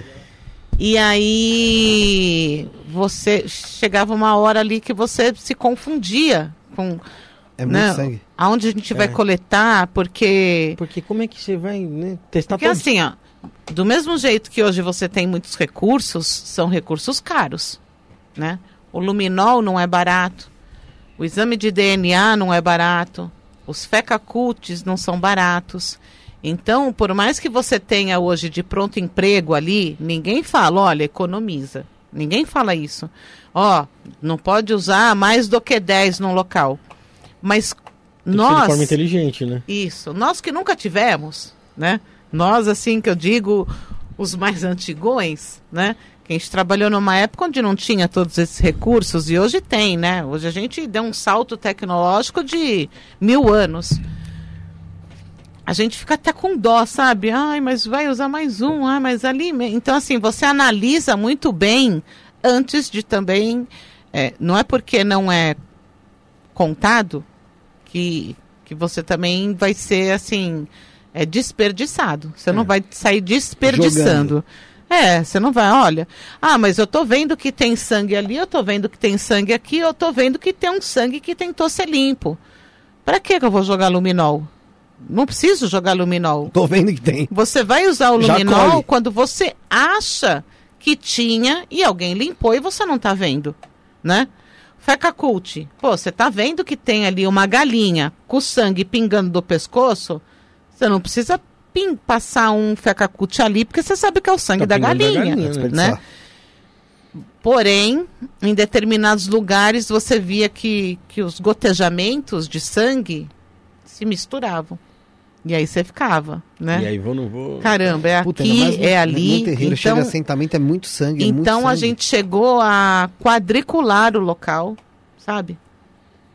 Ó, então vamos fazer esse terço, agora esse, agora esse quadrante, esse daqui, esse daqui, vamos eleger, vamos ver o que dá, o que não dá, o que tá dando, o que não tá dando, porque senão você. E aí um monte, um monte, era só sangue de Animal. animal. Fez uma o- o- batalha naval. Mas em um prato, Prato? em um prato, nós achamos uma gotinha pequenininha de sangue que você via que o prato foi limpo e tipo era uma gotinha tão pequenininha e não limparam aquele pedaço lá deu sangue humano e depois deu sangue do menino. Deu sangue do menino. É porque poderia questionar que alguém se cortou na hora É, lá e tal. é, e sujou. Então foi usado como sacrifício ali. Não, porque eles na, na ocasião eles tiveram assim um- uma boa saída, entendeu? De que a própria mãe defendia, falava assim que é, foi um negócio de cura, então que realmente cortaram só a pontinha do dedo e que não tinha nada a ver ali, entendeu? E o menino nunca foi encontrado. Estranho, né? Mas você não tem. Não tem como É ser. complicado, né? um É bem complicado. Nossa. Estranho pra caramba, mano. É a mesma coisa de você. é, feminicídio. Vamos falar do feminicídio, mas do. do namorado que ainda não, não é tão conhecido de todo mundo. Então. É. Ah, você entendeu? Acabou- começou a namorar. Acabou de começar a namorar. Ah, é o João, né? É o Marcelo. Marcelo que namora com a, com a, com a Fátima. Tá, todo mundo sabe que é o Marcelo, mas Marcelo que mora onde? Marcelo do quê? Quantos anos tem? Quan- E aí, dentro da casa da Fátima, você acha DNA ou impressão digital só do Marcelo. Uhum. E aí, né? Dá na mesma. Não dá pra acusar, apesar de tudo levar a crer que. Mas ele não frequentava a casa? É, então. Então pronto. Sabe? Tem coisa, tem hora que você consegue um positivo que não te leva a lugar não nenhum. leva a lugar nenhum. Isso daqui é sangue? É. Humano? É. Compatível com o. com. do fulaninho? É. Mas a mãe tá dizendo, não. Numa ocasião X, ele teve aqui por uma cura, tirou o sangue do dedo. É isso que eu tô dizendo. Tá bom, pronto. E no todo, em todo o resto não foi achado mais nada de humano. O José Roberto Torres, que é meu tio aqui, mandar um beijo pra ele, tá falando, Felipe é da Umbanda. Eu não sou de religião nenhuma, cara. Eu não sou de religião nenhuma, nenhuma, nenhuma, nenhuma. Você é de uma religião? Eu sou católica por batismo, né? Não, não sou assídua, não sou frequentadora da Igreja Católica, porque eu acho que ela não me supre em determinados questionamentos. Uhum. E lá para os 20 anos, eu comecei a, a ter muitas respostas numa linha mais esotérica. É por causa... Essa é a tua tatuagem de dentro do braço? Não Qual? essa. Essa? É. Aqui é São Jorge. Ah, essa... Não, não, de aqui dentro do braço. Essa que Aqui. estava com a mão em cima, aqui, ó. Cadê? Aqui, ó. Aqui, ó. São tantas. Me fala Não, qual não, que essa é. aqui, ó. Essa, essa, Aqui, ó. essa. Aqui é São Jorge. Ah, aí é São Jorge? É. Nossa, não enxergo. É São Jorge, aqui é a frase de São Jorge. E aí no esoterismo, eu gosto de dessa coisa de energia, de, de anjos, né? Então, anjo, anjo. o nome do meu anjo, né? tatuagem aqui elogiaram no chat. É Arcanjo Miguel, né? Que ele é também guerreiro, protetor, né? Dos policiais. Então, assim, daí eu uni o útil ao agradável. Qual foi o útil agradável? É, eu mantenho essa, essa, essa conversa gostosa que eu tenho com, com São Jorge, com o Ditinho, que é o Santo Expedito. A gente conversa muito. Mas eu não precisei seguir a Bíblia, seguir os ensinamentos cristãos, mas ao mesmo tempo eu não deixei as coisas que eu gosto e que eu tenho fé. Então o esoterismo hoje me supre. Esoterismo. É. Legal. Energia, velas, cristais, numerologia, tarô. A gente já recebeu muita gente aqui disso. Então, é, hoje o esoterismo me supre. Eu leio muitos salmos relacionados. Então, assim, se eu quero alcançar determinada coisa, eu não- eu- ir na igreja no domingo, comungar, mano, não, não me fazia feliz. Hoje eu acordo, vejo o anjo da semana, vejo um horário, vejo qual é a vela, qual é o incenso, É, qual é a energia, rezo para ele. E aí Como isso o- eu me sinto bem. O Rick, né? Você é universali- universalista. É, eu me sinto bem com isso. A gente já recebeu muita gente aqui de espiritualidade, né? Daqui a pouco eu quero, na verdade, fazer a pergunta já de cara. Eu não sei se foi de você que falou o, o Ricardo Salada quando ele veio aqui a primeira vez. Hum. Mas ele falou de uma pessoa que acompanhava ele na investigação, que ele parece que sentiu como se fosse a pessoa que estava morta puxando a perna. Isso, foi comigo. Foi com você, foi, Foi. o Thelma então que ele falou. Era a Thelma É. mesmo que ele falou. Queria matar o Thelma. Salada. Queria matar o Salada. Porque o tempo que ele gastou pra falar assim, Té, desce. A gente estava no local, Conta como é que foi isso aí. nós estávamos no local, eu e ele. E, e foi numa época que nós estávamos nessa equipe que eu te falei que é crimes contra a pessoa e só sai o perito e o fotógrafo. Aí tava lá eu e o Salada. Pô, a gente já tem uma conexão, eu sei como ele gosta das fotos, eu sei o que ele faz no laudo, então ele não precisa ficar me pedindo, né, as fotos.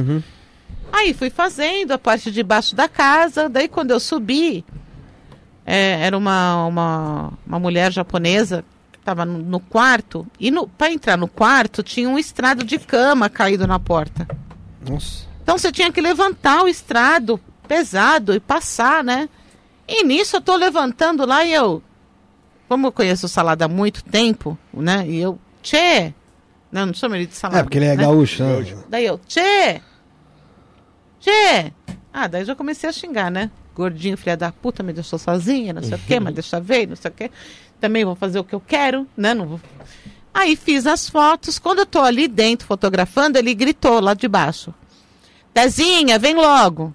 Ô, Tezinha, tô na via... vem pra viatura. Alguma coisa assim. Tezinha, vem logo. Tá bom. Xinguei, mas xinguei até. Fiz tudo que tinha que fazer na parte de cima, fiz o corpo, ferimento, tá, tá, tá. E nada dele aparecer. Subiu nada. E eu, uma hora, parei lá na porta da escada e falei, tipo assim, dá vontade de não fazer nada, né? E depois ele vai pedir. E eu vou falar, você não tava lá, né? Daí fiz o que eu tinha que fazer. Puta da desci. vida. Puta, puta. Aí desci, os, é, a polícia militar, que geralmente está na preservação, né? Aí saí assim até a porta da casa, os Mike estavam na calçada, eu falei, oi, vocês viram o perito? Falou, ele tá lá na viatura. falei, na viatura, tá lá na viatura. Passou aqui branco. E vira e mexe, o salada come pouco, come pra caramba e tem Passa mão. piriri, né? Falei, pronto. Gaúcho tá com piriri de novo. Fui pra viatura, mas tipo, falei, vou cagar pra ele, né? Nem, me- nem, nem me falou nada. Entrei. Tipo, ele não falou nada, eu. Não vai falar nada, não, Tchê? Quando eu olho ele branco, branco. Tava assim, ó. Ele tava assim. Você ficou assustada? Falei, Tchê, o que, que foi? Ele. Bah, guria. Bah, guria. Falei para tu. Vamos, Tazinha. Falei, tá, mas o que, que aconteceu, Tchê? Tá com piriri? Não, pegaram no meu pé. Falei, como assim pegaram? Pegaram, pegaram na minha perna. Falei, como assim pegaram na sua perna? Ele falou, pegaram na minha perna. Falei, não tô entendendo, Tchê, como pegaram na minha perna? Ele falou, a hora que eu tava subindo a escada para me encontrar com você, alguém pegou no meu tornozelo. E eu olhei e não tinha ninguém. E aí eu desci e te avisei. Vamos, Tezinha. Eu falei, vai pra puta que te pariu. E você ficou lá sozinha. lá. Falei, porra, por que, que você não gritou assim, ó? Você não precisava falar Tezinha. Tezinha, você não precisava falar. Era só você falar assim, ó. Não, espírito. Eu já. Ó, espírito. Demônio! Porra, mano.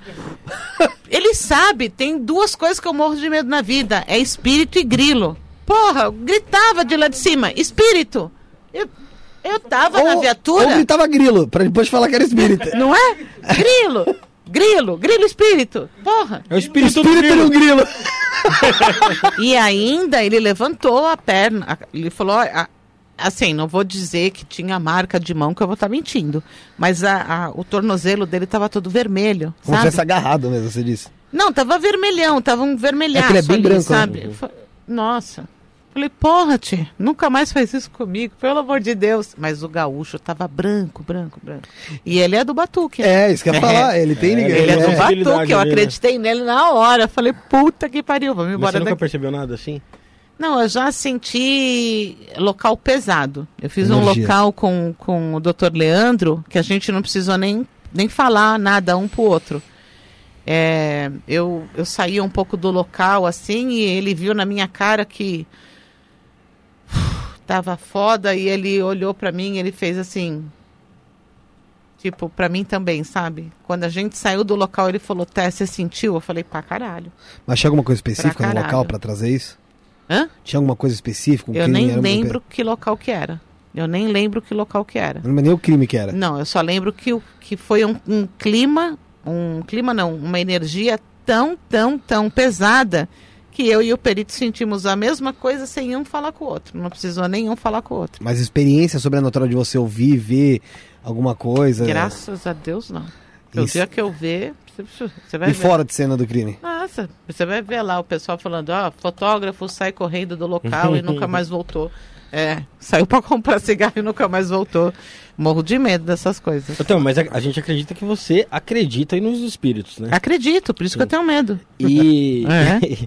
e assim, quando você lidar com a cena de um crime, muitas vezes até na rua, se tiver um espírito que sofreu aquele atentado ali, aquele, aquela violência, ele tá vendo todo aquele, aquele processo acontecendo e no momento de fragilidade, dando com o corpo, cortando a roupa ali e tal. Como, como que é lidar com tudo aquilo? Olha, é, eu constantemente, constantemente, quando eu vejo que assim é, é um local pesado, que nem esse feminicídio que eu fiz segunda-feira, é, o jeito que ela morreu, né, e o jeito que, que eu acho que ela lutou ali e tal, teve uma hora ali que eu fotografando as manchas de sangue, fotografando, eu, eu falei que tudo que esteja aqui permaneça aqui. Então, vira e mexe, eu eu Faz uma reza. eu falo isso no local, entendeu? E tem me blindado, porque eu acredito nisso. Então, eu falo, tudo que esteja aqui, permaneça aqui. É, então, eu acredito, eu sinto, eu sinto, tem local que você sente mesmo uma energia extrema. Você sente seu ombro pesado. Parece que você, você sai do local, parece que você foi atropelado, sabe?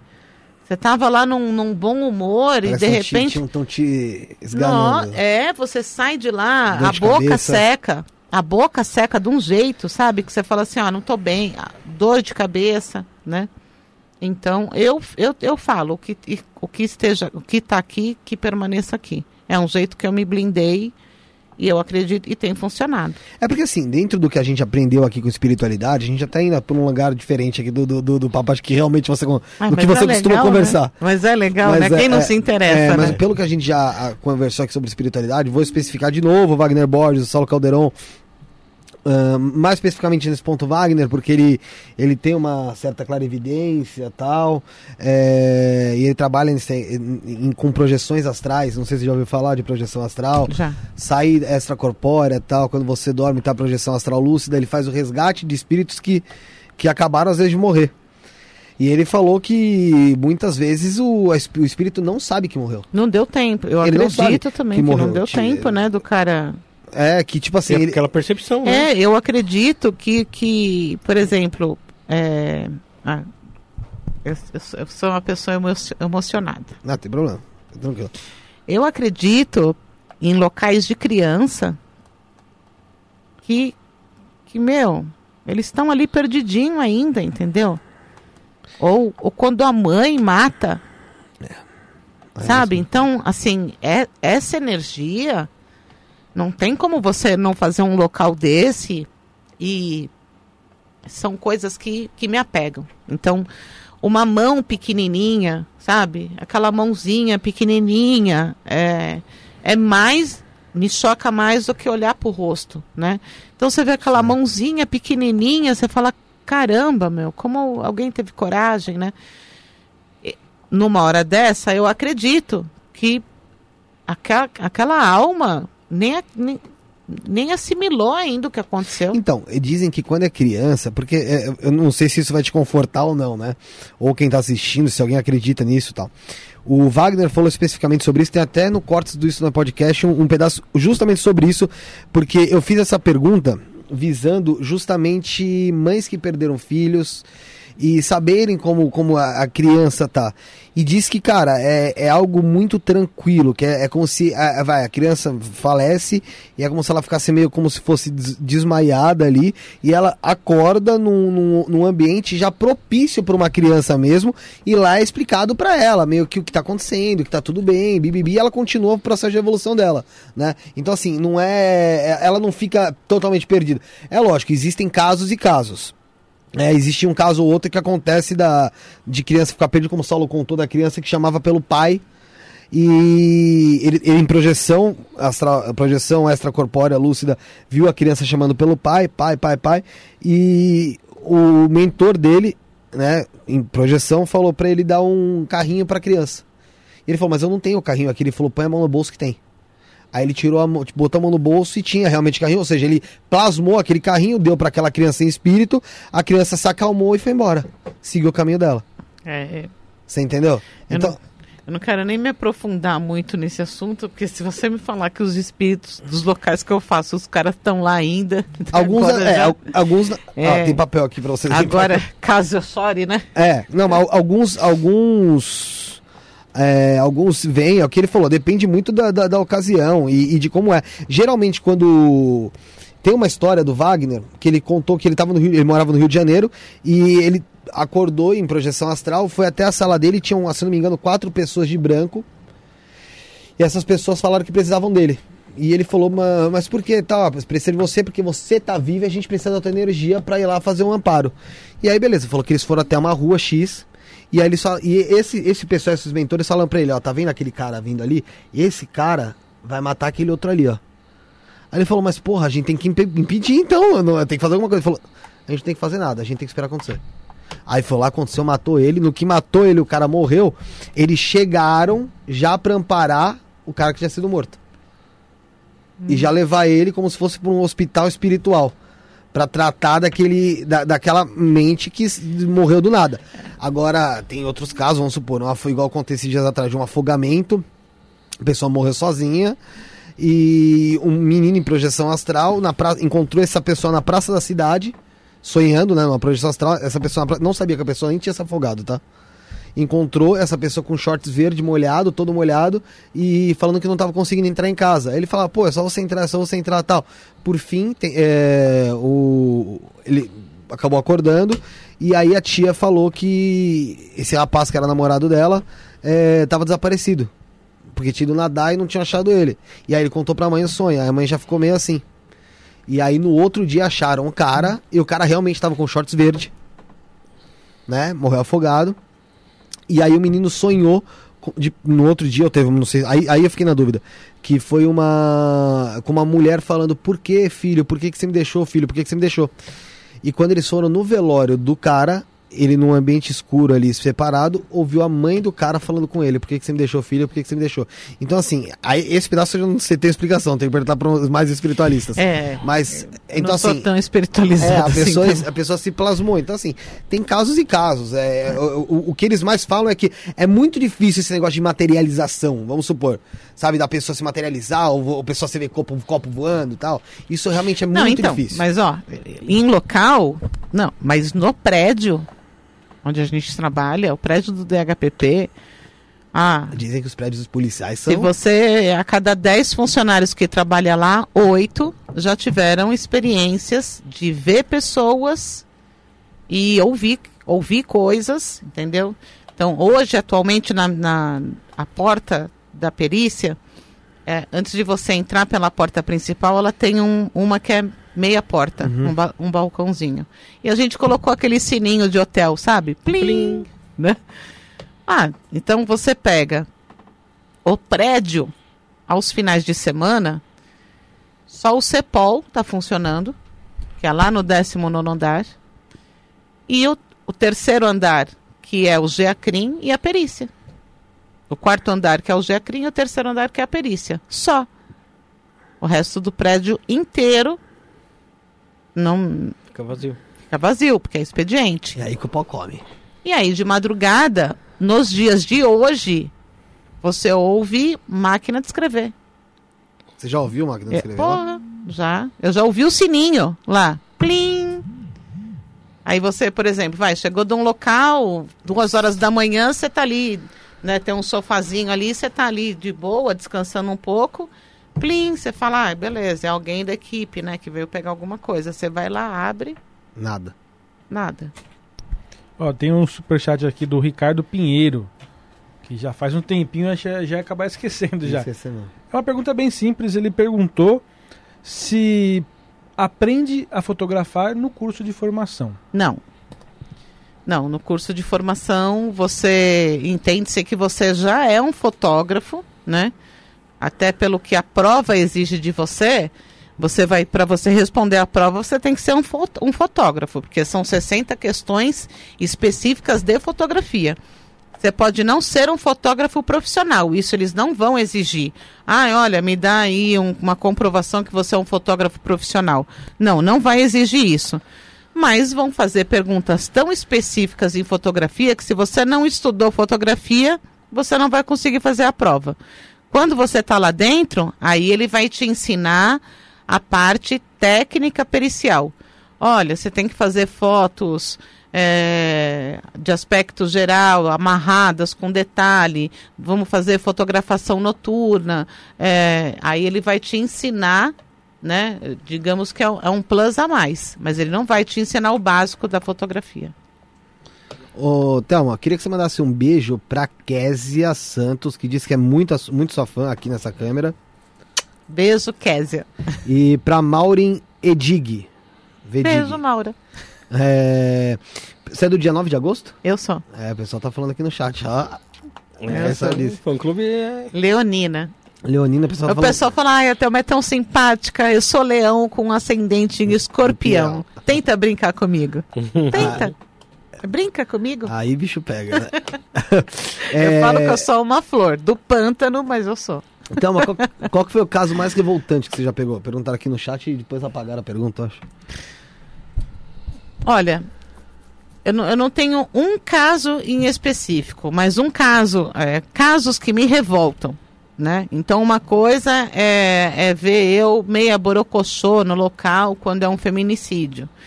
É ver eu meia triste no local quando é uma criança. Agora, me ver xingando, puta que pariu, tem que ir atrás e não sei o que, como não tenho o que fazer, puta da vida, é latrocínio. Latrocínio, eu acho que é um dos crimes mais filhos da mãe que tem, você entendeu? Porque a motivação é ridícula, é, é inaceitável. É.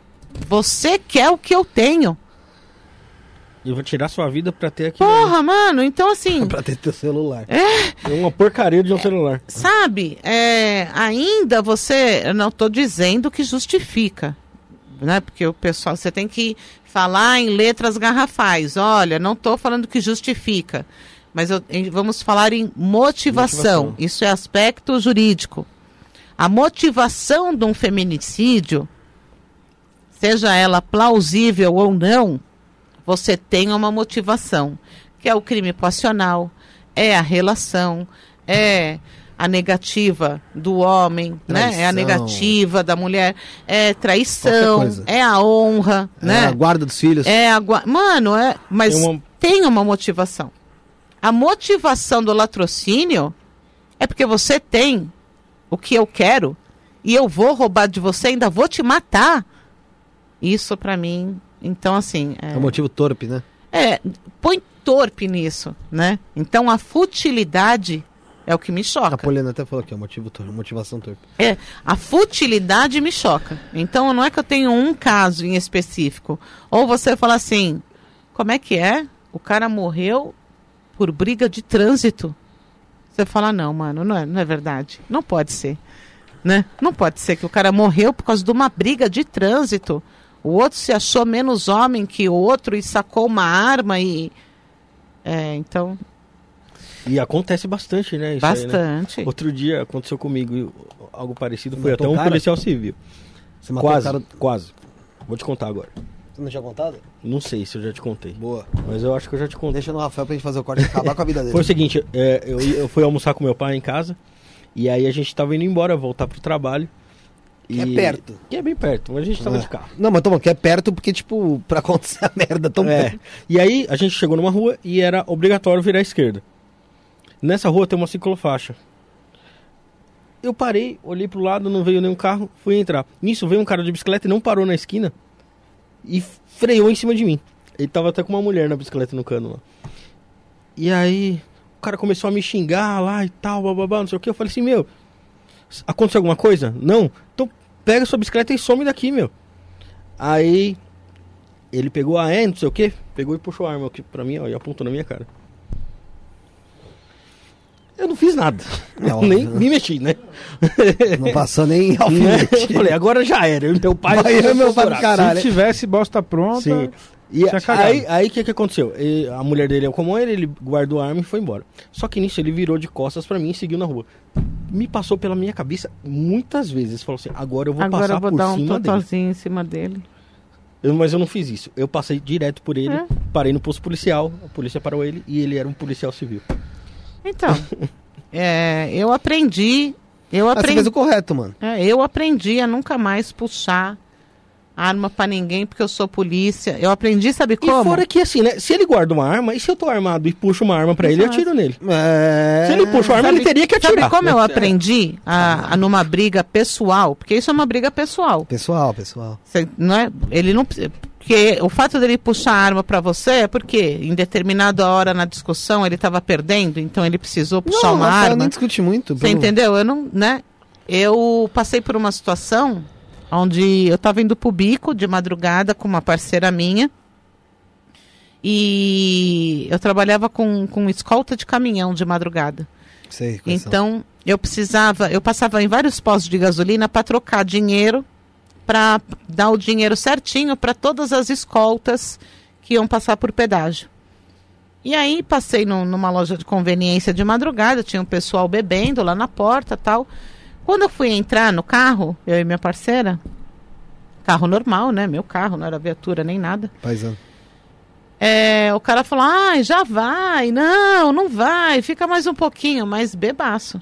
E eu, aham, é, é, tá certo, né? Não, fica mais um pouco, ô, ô, tá atrapalhando já, dá licença, né? Ô, fica aí, que graça e não sei o quê. Eu falei, mano, dá licença, vai, já abri a porta do carro, né, tipo, empurrando ele. Entrei, liguei o carro, abaixei o vidro, tomei uma cuspida na cara. Nossa. Aí o sangue sobe. Mas Sobe pra caralho, né? uma... Quem embora vai, sua vaca. E flau, soltou aquela cuspida que pegou aqui assim. Eu só senti escorrendo aqui assim. Que filho da Sabe? puta, né, velho? Desgraçado. E meia hora antes, a minha amiga estava falando o que comigo no carro? Thelma, ultimamente, você anda muito nervosa. Eu tava prevendo já a situação. Você anda muito nervosa, você fica mais calmo, você tá brigando com os caras e não sei o quê. Eu olhei pra ela como dizendo, né? A hora, a hora que o cara cuspiu, você falou, não, culpa minha. Aí eu desci, mas, mano, eu desci, já desci, né?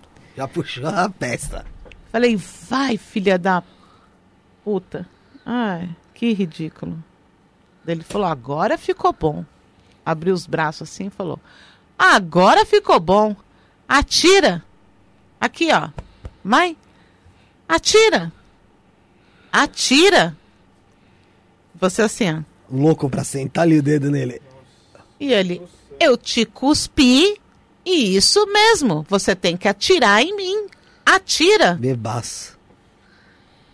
Mano, do jeito que, que eu tava aqui assim, ó, eu só vi um braço passando no cara. Minha amiga surgiu, não sei da onde, ela só pegou ele pelo pescoço, deu um, Mata, Mata leão. leão. e jogou ele no chão. Né? Dela, entra no carro, Thelma. Aí eu, en- Deram uma coça nele? eu entrei no carro, ela. Não, ela administrou ali a crise muito bem, sabe? Mas tinha que dar uma Ela- no cara. É, foi assim que ela administrou. Ela, ela jogou o cara no chão, né? E entra no carro, Thelma. Daí chama. Ô, você que tá aí rindo, vem aqui. Né? Tinha um, um cara. Senta em cima dele e você vai ficar em cima dele. Dá seu documento. Pegou o documento do cara, né? Foi, na via... Foi no carro, anotou porra nenhuma, voltou e falou: Você vai ficar sentado em cima dele que eu tô indo pegar a viatura, já venho. Ouviu? Se ele levantar, é você que tá ferrado. Entrou no carro e falou: E foi Vambora, embora. Thelma. E eu fui embora e Passou lá assim. seis meses depois, eles estavam lá barbudos. E aqui, o Wilson, a bola cheia de. É, e assim, aquilo serviu de lição pra mim pro resto da vida. Porque o cara falou, puxou, e ele falava, puxou, tem eu, que ima- eu imagino atirar. até a arrogância dele dando risada ainda. Puxou, tem que atirar. Caralho. Mas é, mas essa é a real mesmo. E realmente, você fica naquela situação. é, e aí? Porque a- Eu a puxei tua pra quê? intenção era intimidar ele. Eu puxei pra quê? Né? Eu tomei uma cuspida? Porra, mano, que eu saísse no- na mão com ele, né? Também não. Eu ia ficar meio estragada. É, Ou não, né? Mas é que nem a sua, a sua situação, é uma briga de trânsito. Ali, em nenhum momento foi, ô, polícia, filho de uma puta. Não, não tem nada a ver com, né? Uhum. É, é a minha visão, né? É meu jeito também, né? Caralho. Mas não- você aprende, Ó, né? chegou mais um superchat aqui. Manda aí, manda aí. Você aprende. da Com Regina. Soares. Um dedo no joinha e outro no sininho. Pô, é verdade, Boa. o pessoal tá aí assistindo e não deixa o like. Tem que deixar o like, galera. Você que É. tá vendo aí, tá gostando, deixa o like aí. Deixa o like, por favor. Isso aí é meu. Se não custa nada se inscrever, o like, então, pelo amor de Deus, hein? Ah, mesmo, faz os três já. Deixa o like, se inscreve e ativa a notificação. Ó, Ô, Thelma, tinha muita gente falando sobre o caso da emparedada, do emparedado. Qual que é isso que eu não entendi? Isso aí eu não, não conheço. É, é iniciou como um caso de, de Tem água aí? Tem água aí? Tem. Iniciou como um caso de pessoa desaparecida, né? Motivada pelo próprio marido. Então, Uhum. o marido foi a pessoa que mais é, é, fez o BO, Vai né? atrás da polícia. Foi lá no DH, fez o BO e foi lá outras vezes e falou: e aí, né? O que vocês estão fazendo, né? E aí começou a, investigação, caminhou é, e chegou uma, ép- uma hora que a, a investigação não andava mais, porque ela não foi para o serviço, é, pessoas que pegavam condução com ela não tinham visto ela naquele dia.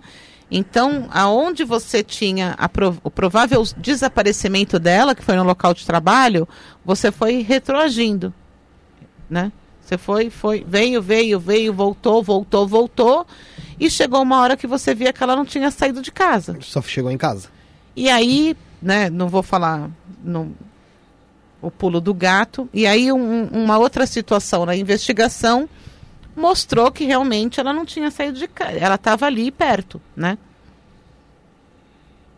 E aí chegou, chegou nesse ponto, a delegada do caso pediu uma perícia na residência. Já tinham se passado uns 16, 20 dias, né? Uns 20 dias já tinham se passado. E a gente fez um, uma perícia na residência e resolvemos aplicar o luminol.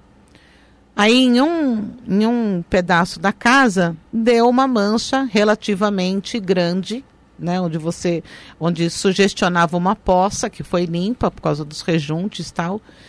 E quando a gente teve aquele positivo, né, do luminol, aquela orientação, os investigadores bateram na tecla com ele. O que, que aconteceu? O que, que aconteceu? O que, que aconteceu? E, e- e outras técnicas de investigação também, que, que não vem ao caso falar, né? Porque senão eu dou o pulo do gato. E aí o cara se abriu. Daí ele falou, ó, não, realmente eu a matei. E quando você chegava na casa, então aqui era a casa dele, você descia uma escada, a casa era, não era no mesmo nível da rua Era embaixo. era embaixo. Então você descia uma escada e a casa era embaixo. Nessa de descer a escada, então já dentro da casa, né? Sabe esse vão aqui da escada? Uhum. É um vão morto, né? Ele emparedou aqui, ó, e fez uma brinquedoteca. Ele, ele fez uma parede aqui nesse vinco, né? Então aqui ficou. E nessa parede aqui ele colocou uma estante com os brinquedinhos ali e fez tipo uma brinquedoteca para os filhos dele. E nós estávamos conversando do lado de cada escada. E aí ele olha assim, né, para a parede, e ele fala: Não, eu matei. Ela tá ali. A gente, na hora, falou: Ah, no terreno? Aí ele falou: Não, ela, ela tá ali. Ali aonde? Tem, é, é um terreno? Você jogou ela no terreno? Né? É, é, é, é porque tinha Enterrou um, ela lá, sei lá. Enterrou ela lá, sei lá. né? Ela tá enterrada no terreno, é no terreno, daí ele vai, ainda tinha o, o perito, ele estava parado entre a cozinha e a escada. Então, nesse canto você via o vão da escada, tinha a parede, e nesse canto, ai, desculpa, você via a cozinha. Aí ele falou: "Não, ele tá ali, ó, na escada". O perito ainda estava aqui e fez assim: "Ué, tá não". não tá não. Sabe? Ainda deu uma olhadinha, falou, não tá não, né? Ele falou, não, é, tá dentro da parede. E gente, mano, dentro da parede? Aí chamamos os bombeiros, eles quebraram toda essa parte, né, em triângulo, do finalzinho morto da escada. Aí abriu um pedaço grandão, ela estava morta lá dentro, enroladas em, enrolada em vários edredons. Ele abriu aquele espaço, jogou ela lá dentro, emparedou de novo, colocou a estante e os filhos brincando ali naquele espaço. Brincando em cima do corpo da mãe, quase. E ela lá emparedada, estava dentro da parede, já fazia mais de 20 dias. Nesse caso, o corpo é tirado em que estado? O dela é, já estava saponi, é, é saponização, saponificação. Eu sempre me confundo os nomes. Tá. É um, é um estágio de decomposição que parece que em cima da pele parece que já tem uma gelatina, sabe? É, ele já está é mais pegajoso, você disse? na fase líquida. Ele já está na fase líquida. Não, você porque ele tava- entendeu? ele tava do chumbado, né? cadavérico, aquelas coisas. né? Tava, ele tava É, chumbado, então ela- é- é- é- tem uma fase que ele incha, Incha. demais e depois ele diminui e vai, já vai ficando na fase líquida. É, é, é, Mas tinha muito o cheiro é cheiro. bem O forte. cheiro deve É isso que eu te perguntei. Cheiro é bem forte. Inicialmente. Mas na parede ninguém sentiu nada lá. Então, é isso que eu ia chumbado, falar. né? Não, é isso que eu ia falar. A parte de cima, no nível da calçada, era um açougue. O fundo do açougue, que dava para o quintal da casa, tinha aqueles exaustores. Então, ora, você confundia. Sabe aquele cheiro de sangue de, de, de, animal açougue? mesmo, de açougue. Não é, não é agradável aquele Não. cheiro de. Puta que pariu. Então a gente até sentiu aquele cheiro, né? Mas viu açougue, é Mas açougue. nunca associou. Não, pelo cheiro a gente não teria associado. Não teria por causa do, do Do açougue. açougue. Meu Deus do céu, as crianças brincando em cima do filho. É. Do filho não da mãe. Ó, as- é, as- em cima da mãe, é. É, dela tava lá emparedada. Daí ficou o caso da emparedada. Teve, o- teve o caso que a gente conversou aqui com a Patrícia Hargraves, né? Que ela escreveu o livro do Fará, Jorge Fará.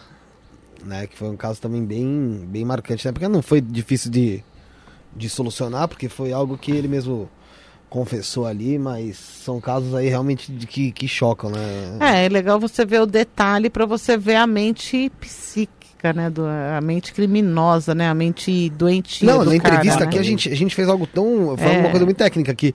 é, eu lembro quando a minutei até pra fazer os cortes, o Josiel, né, que faz os cor que corta, ele falou: caramba, você deu, deu o papo inteiro nos cortes, porque, cara, é, eu passei tudo, era ponto por ponto. Eu acho que é um caso que corte é uma palavra boa de ser usada. Tem outra aí que ela trabalhou que o corte também é uma palavra boa de ser usada. Cabe bem, né? No, no, nessa- piadinha. não, Cadê, é. cadê o barulhinho? É. Colocou aqui nem saiu, nem saiu, mano. O bagulho até se recusou a sair, mano. Vamos ver. Agora saiu. É... Teve. Qual o caso de criança que mais te marcou? Raíssa. Raíssa? É, Raíssa. É uma menininha autista de 9 anos. Ó, Aquela eu, dos patins? Não. Eu- não, essa é a Vitória. Ah. Essa é a Vitória, é, do interior de São Paulo, Sim, é. né? A Raíssa, ela é uma menina... Só, só um minuto. Mãe, eu posso dormir? Pode. Fica tranquila. Enquanto ela, enquanto a Thelma responde o- os filhos, inclusive um beijo pra eles aí, obrigado por ter disponibilizado a mamãe por estar aqui conosco até essa hora. É, se inscreve no canal, galera, e manda o superchat aí pra pergunta e ficar em destaque. Pergunta aí qual o caso aí que você quer que a Thelma explique, deixa no chat aí, que a gente tá tentando dar uma, uma ripada aqui pra para conseguir para conseguir ler aí, tá bom? É, já mandou beijo pro pessoal tal. E não esquece, se inscreve aí no canal de cortes, cortes do Estudante Podcast. Segue a Thelma, arroba Thelma Rocha DHPP. É sem o H, tá? No, É. no Thelma. Thelma Rocha DHPP no Instagram, arroba isso não é podcast no Instagram também. E tira uma foto aí, ou printa a tela você assistindo a gente e marca a Thelma Rocha DH DHPP e o Isto não é podcast. Posta no Stories pra gente repostar vocês depois, tá bom? E não esquece de deixar o like e se inscrever. É, o a Cristiane Pimentel até falou aqui, ó, o caso Raíssa é muito forte. É, a, a Raíssa é uma criança de 9 anos e obrigado aí pela atenção, gente, mas não, filho é filho, Sim. né? A Raíssa é uma criança de 9 anos, uma menina de 9 anos, é, e voltando lá a- a- aquela teoria, né, do, da vitimologia, é chamado de, de vítima pura, né? Vítima ideal. E além dela ser uma criança de 9 anos, que não tem discernimento, né, de, de maldade, é, ela era autista. Puta. E, e o que mais me, me choca é que o autismo nessa situação não a protegeu, né? Porque é, determinadas pessoas, determinadas, é, determinados graus do autismo, eles têm uma dificuldade muito grande, né, de se, de se socializar. Sim. E o autismo não a protegeu nesse caso. E aí vem o- a cereja do bolo, né? Você fala, caramba, uma menina de 9 anos autista morta sob tortura, né? Então você não teve, Dura. você não teve um único ferimento fatal. Você não teve nada que falou assim, ó, ela morreu assim, né? Então foi um conjunto. E quem quem é o autor é um menino de 12 anos. Hum. E aí sim, aí sim você tem é, a psicopatia aflorada tão cedo. Então você tem um 12 menino anos. de 12 anos que teve mais de 80 ocorrências com assistente social, que era uma, um menino que te- tinha outros casos de violência na escola com outras meninas, né? Ele sempre foi uma pessoa que agredia outras meninas, então ele teve mais de 80 ocorrências com assistente social. É... Psicopatinha, né? Psicopata infantil. Ele com ele mata a Raíssa amarrada numa árvore dentro do parque em Anguera. Amarrado na árvore. É, ele mesmo sai do parque, avisa a GCM que tem uma mulher morta dentro do parque. Os GCMs pedem para ele mostrar onde é, ele vai até lá e mostra, sabe? Ainda o, nessa hora o GCM tirou uma foto, né, para ir ah, depois fazer o registro, então mostrar para a autoridade policial como estava ali a situação. E no canto da foto você vê o menino parado assim, ó, chupando pirulito. Sabe? No cantinho da foto. Super dane-se. Super dane-se, super, né? é, com uma carinha de, de, de satisfeito, né? Ele era amigo dela? Como é que é? Ele era. Bom, amigo sei que não era, né? É. Mas assim. É... Não, ele tinha proximidade. Tinha, tinha. Eles estavam num- numa festa no parque, é, onde tinham vários brinquedos Meu infantis e tal. E em determinado momento ele pega ela pela mão. Eu acho que ela confiava nele, assim, por conhecer. Conquistou a confiança dela. Ele pega ela na mão, sai do parque, vai pro outro lado e e mata ela. Você diz que ele tortura ela? Em que sentido? É torturar, ele tortura ela. não é minha função acompanhar a necrópsia.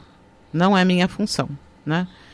É, porém, muitas vezes a gente, quando quando está no local e a gente tem dúvidas, né, do que realmente aconteceu, a gente vai a gente vai para o IML ou conversar com o médico legista Sim. ou até acompanhar a necrópsia, né? Acompa- Você chega a acompanhar às vezes. No caso da Raíssa, nós acompanhamos a necrópsia, e eu me arrependo. É, é, é um uma das coisas que eu mais me arrependo na minha vida funcional. Maldita a hora que eu fui acompanhar a necrópsia da Raíssa, porque eu não precisava ter passado por aquilo. Ela toda limpa e o, o médico legista, naquela facilidade, narrando a quantidade de ferimento, aonde eram os ferimentos, é, da- daí, sabe, é, aquilo entrando, você vendo os ferimentos da menina, todos aqueles cortinhos, todos aqueles vergões, todas aquelas amarras, todas aquelas aqueles hematomas, e ele falando, olha, tal, então Mas, é- mas ele, ele, ele feria ela com o quê? Foi com galho, com. galho, com, com soco, com pedrada. é, Teve, ela teve tinha... abuso sexual, alguma coisa do tipo? Então, ela, ela tinha sêmen imaturo, né? Então, o sêmen imaturo é, é uma faca de dois gumes. Um homem adulto pode, pode ter um sêmen imaturo, né? Que é o estéreo. Mas uma criança de 12 anos também pode ter sêmen imaturo. E aí você não sabe de quem é, né? Porque não tem ainda DNA.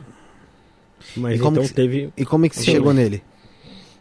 Chegou nele porque que- que você ele, tem as imagens dele saindo do parque, de mão dada com ela, carregando um pano vermelho, aonde ele usou esse pano para deitá-la a determinada hora no mato e depois ele a amarra, ele a tortura, né? Ela morre ali, ele acha o corpo, ele leva até o corpo de novo, entendeu?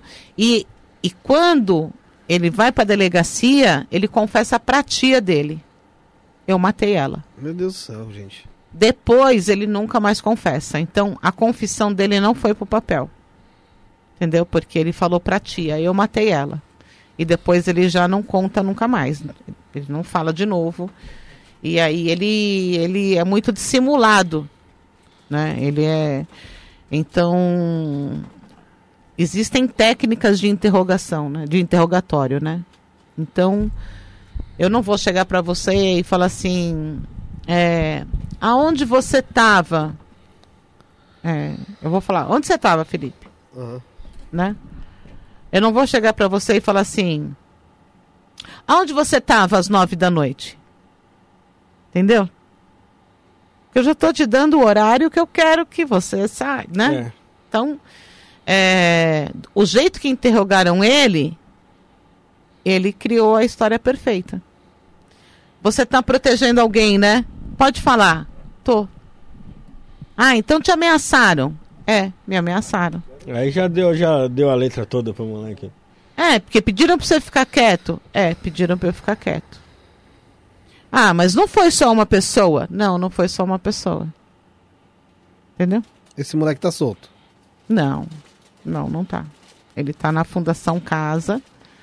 E vai É. ser solto logo, então. Não, eu também acho que não. Porque o grau de psicopatia dele É intenso. é, intenso. Eu, É eu- nível Uma pessoa que não tem condições de viver em sociedade. hoje. é, eu acho que ele não vai sair tão cedo, não. Não acredito. O Champinha, todo mundo achou que ele ia sair cedo, É. né? E tá lá até hoje, Tá, entendeu? Até hoje, faz um bom tempo. A já. psicopatia dele não. São né? esses casos que eu digo que eu acho que pra mim não tem ressocialização, tá ligado? Não, eu não tipo, o moleque como se ele, socialização. 80, oit- ele tinha oit- 80 já passagens com assistente social. 80 e poucas. Meu, você é maluco, com 12 Com anos. 12 anos. Com 12 Caralho, é anos. muita coisa, muita É muita coisa. coisa. Então, e aí é o que eu já comentei outras vezes. Agora vamos advogar pro diabo? Então vamos advogar pro diabo. Tá. Beleza. E eu, eu jamais, hein? Jamais. Eu não tô defendendo esse menino, porque pra mim não tem defesa. 12 anos já sabe muito bem o que, o que é furo, o que é buraco, né? Então, já sabe, né? Então vamos lá. Mas quantas vezes esse menino pediu socorro? Ah, sim. Também. É. E ninguém viu. É. Ou com 80 passagens de assistente social. Pô, dá pra você ver Quantas que vezes coisa ele ali. pediu ajuda? Ele é doente, simples. Então, mas quantas vezes ele pediu socorro? Quantas vezes ele deu um sinal? Ele ficou evidente que Quantas não... vezes esse menino também não tem problemas gravíssimos? Então, não, não tem uma família estruturada, sabe? Provavelmente deve ter também sofrido Algum abuso, abuso, sim. você entendeu? Seja psicológico, seja abuso físico, seja sexual. Para ele ter tanta raiva assim de mulher, né? Você pode ter certeza. Tem uma, que- uma fonte aí. tem, negócio, tem, né? você entendeu? Então, longe de defendê-lo, porque eu também não sou elevada O que não espiritualmente. significa que você não é porque acha eu sou policial, impune, é. ou muito menos que ele tem que ser solto, né? Não é porque eu sou policial e eu tenho que de- defender a instituição e eu represento aqui a instituição que eu também não vou dar minha opinião pessoal. Eu, eh, essa coisa de politicamente correto, tem hora que, ó, já deu, né? Já deu politicamente correto. Tem coisa que eu não concordo, tem coisa que eu não acho que, ah, mas olha, estamos em novos tempos. Não, tem coisa que vamos ver os dois lados. O que te atinge também me atinge, né? Então, assim, eu não vou defender um menino desse, não, não, não entra na minha cabeça. Eu acho que ele é um psicopata, eu acho que ele sabe muito bem o que fez, porém, não há de se falar que esse moleque, Que durante muito tempo, pediu socorro e todo mundo cagou pra ele também. Cagou pra ele. Cagou. Você entendeu? Porque 86 vezes, 82 ou 84, lá bem sei eu, 80 e tralalá, e nunca ninguém fez O nada. pessoal achou que aqui, aqui no final ele ia pum, ligar na cabeça dele e falar, vou virar médico. Isso, olha, você, você é engenheiro. Eu vou encontrar com a mesma professora que, que a Théo me encontrou lá no, É. no, no até- supletivo e, vou outra, virar mas Tem CDF. gente, tem gente que nem. Acho que nem Jesus descendo na terra ia dar jeito. É. É, o pessoal tá falando aqui que você é uma inspiração. Pedi até pro Rafael dar, dar, uma, liga, dar uma olhada na agenda. Que vi uma pessoa falando aqui sobre um. Sobre. Tem um, um programa que chama é, Investigação Criminal. Né? Aham. A pessoa fala, ah, que eu gosto muito tal. O Beto Ribeiro do Investigação Criminal vai estar aqui também. Que dia que é, o Rafael? Tá aí na... É uma série, né? É, é uma é criminal. do. Tá no YouTube, né? É muito boa, por sinal. E eu já vou entrar até num ponto dela. Tá aqui, Rafael. Acho que é em maio, né? Vai, vai, vai. Finalzinho de maio, não é? Aqui, ó, tá, já até achei aqui, ó. Dia 25 do 5. Beto Ribeiro, Investigação Criminal, vai estar aqui no Estúdio Podcast, tá? E a 24 do 4, se eu não me engano, é o Salada. Perito Salada. Não tá É. aqui, né, gente? O Salada não tá? Não. Lógico que tá. Aqui, ó. Ah, 24 do 4, tá aqui. é, papai aqui sabe cabeça, meu Não tá não, não tá não. Como Tá não dia tá? 27 do 4. Ah, então errei, 27 do Ah. 4. Mas papai sabe que é no, mês 4. pelo menos. é, é, Que boa saída. Eu sei que é em 2022. É, eu sei Presta que atenção, ano, É que nem aquela história É. lá. Eu e meu irmão, a gente conhece todas as ruas de São Paulo. Fala uma rua aí. Porra, Avenida Liberdade. Essa aí meu irmão que sabe. É, teve, o pe- quando eu pedi pro pessoal falar sobre os casos aqui e tal, que queriam que você comentasse, teve um pessoal mandando aqui que você tem casos muito interessantes, é, do velhinho suicida mal educado. Pô, um velho suicida. Como é que o suicida foi mal educado? Morreu dando dedo Ah, no meio? não, pior que isso, gente. Pior que isso. Velhinho safado. Ele. Eu, eu- até é legalzinha a, cartinha dele. diz- ele, ele fala que assim, ele não tá triste, ele não tá com problema, né? ele só tava cansado de viver. Ele falou, ó, cansei, cansei, já deu. E, de, e, e nos últimos dias, antes dele cometer o suicídio, os vizinhos, o guarda noturno, falou que, mano, ele virou uma criança. Ele tocava a campainha dos outros, saía correndo. Cara, que loucura. Ele jogava a bola no quintal dos outros, ele estimulava a criançada a chutar a bola no portão, ele tipo virou uma criançona. E ele falou que estava cansado, não aguentava mais, por isso que ele estava se matando. Só que ele deixa um bilhete para tal da Maria, né? Ou Maria, vai, não lembro o nome, mas acho que é Maria. Que é a empregada, né, que ia chegar logo cedo Pra, ver, pra pegar ele morto. para pegar ele morto. Provavelmente enforcado. E daí, não, é veneno de rato. Pô. E aí, chumbinho, né? Daí ele, ele fala, Maria, né? Ó, tá... Assim que você vê, tá, tá, tá, entre em contato com o advogado fulano de tal. É, tá tudo separadinho em cima da máquina de lavar. E ele deixou um monte de. umas pacoteiras de dinheiro. Deixou um monte de pacoteira para um guarda noturno, para Maria, para a mulher que passava a roupa, para para não sei quem que cuidava do jardim, tá, tá. Ele foi deixando um monte, um monte de, né, uma quantia razoável para cada um. E aí ele fala, Maria, tem que fazer o jeito que eu tô falando. Você primeiro liga pro advogado, manda ele chegar em casa, tá, tá, tá. Não liga pra polícia primeiro, senão eles vêm, pega todo o dinheiro e vocês vão ficar sem nada. Mano, eu leio aquilo. Falava que velho. Eu não acredito. É, foi, foi um visionário ali, ó. Eu olhava e falava, eu não acredito. Chamou a gente de ladrão, porra. Aí tinha que fotografar, né? E daí não pegava o bilhete inteiro, eu fui fazendo parte por parte. Quando chegou naquela. Eu falava, não, eu não acredito, eu não vou fotografar isso, eu não acredito. Que velho safado, que coisa. Eu fiquei indignada. E ela seguiu a. Seguiu a risca. Seguiu a risca. Só que esse dinheiro todo é apreendido, né?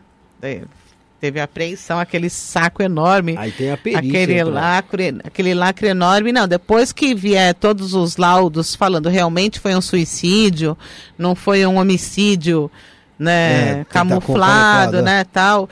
É, aí esse dinheiro vai é a vontade dele, né? Bom, de qualquer, mas Advogado, qualquer jeito passou pela polícia antes. Ficou fudido. Assim, e o velhinho safado, né? Porra, E a Maria uma burra, né? ela podia se foder nisso Ela aí. podia pegar todo o dinheiro lá e cancelar. Comia o bilhete, ó. Acabou.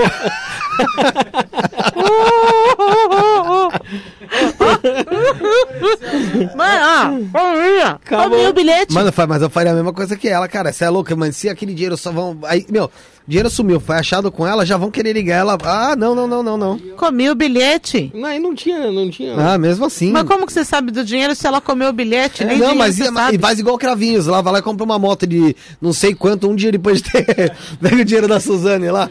do- dos pais da Suzane, vai saber. Tem burro pra tudo.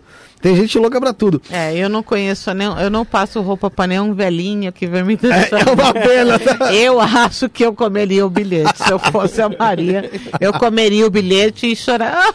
Ah, era meu amigo, Né? eu gostava tanto dele. Ou deixava assim, ó, pra mulher que passa roupa pro guarda noturno. E os outros assim, não deixou nada pra mim?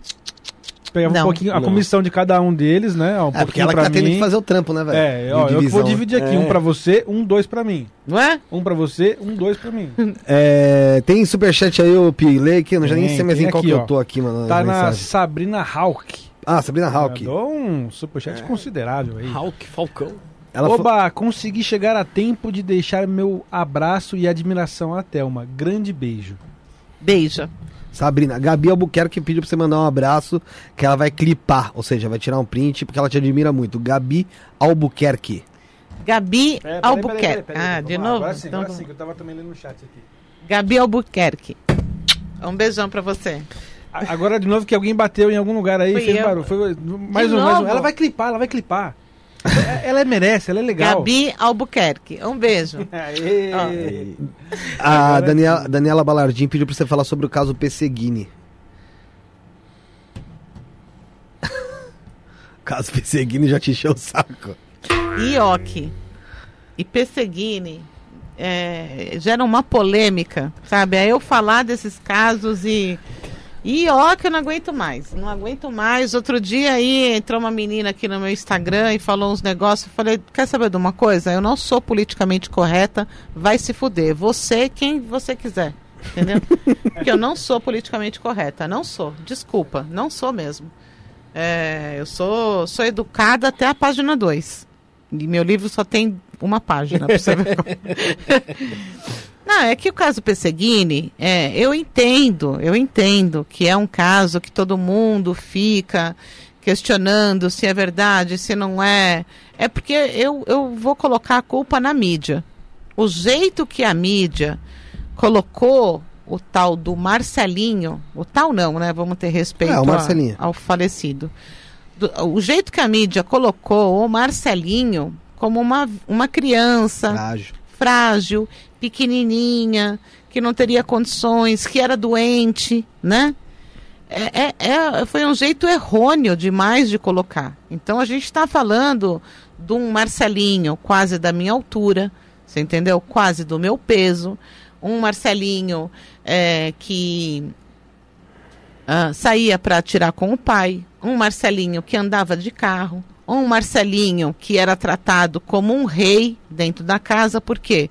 Porque a doença dele, a perspectiva de vida, era até uns 6, 8 anos. Ele estava com 13, 14.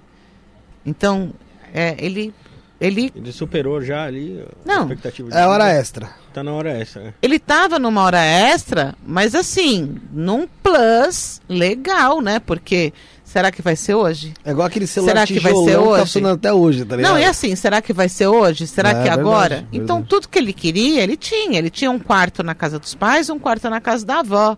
Ele tinha tudo que ele queria, entendeu? Então, eu acho que isso, é, e eu até entendo, né? É, era, um, era um menino mimado, né? O Marcelinho era um menino mimado, era um menino que, que tinha o que queria, exceto, exceto ter uma vida normal. A doença que ele tinha não o permitia de ter uma vida normal. Ele tinha o quê?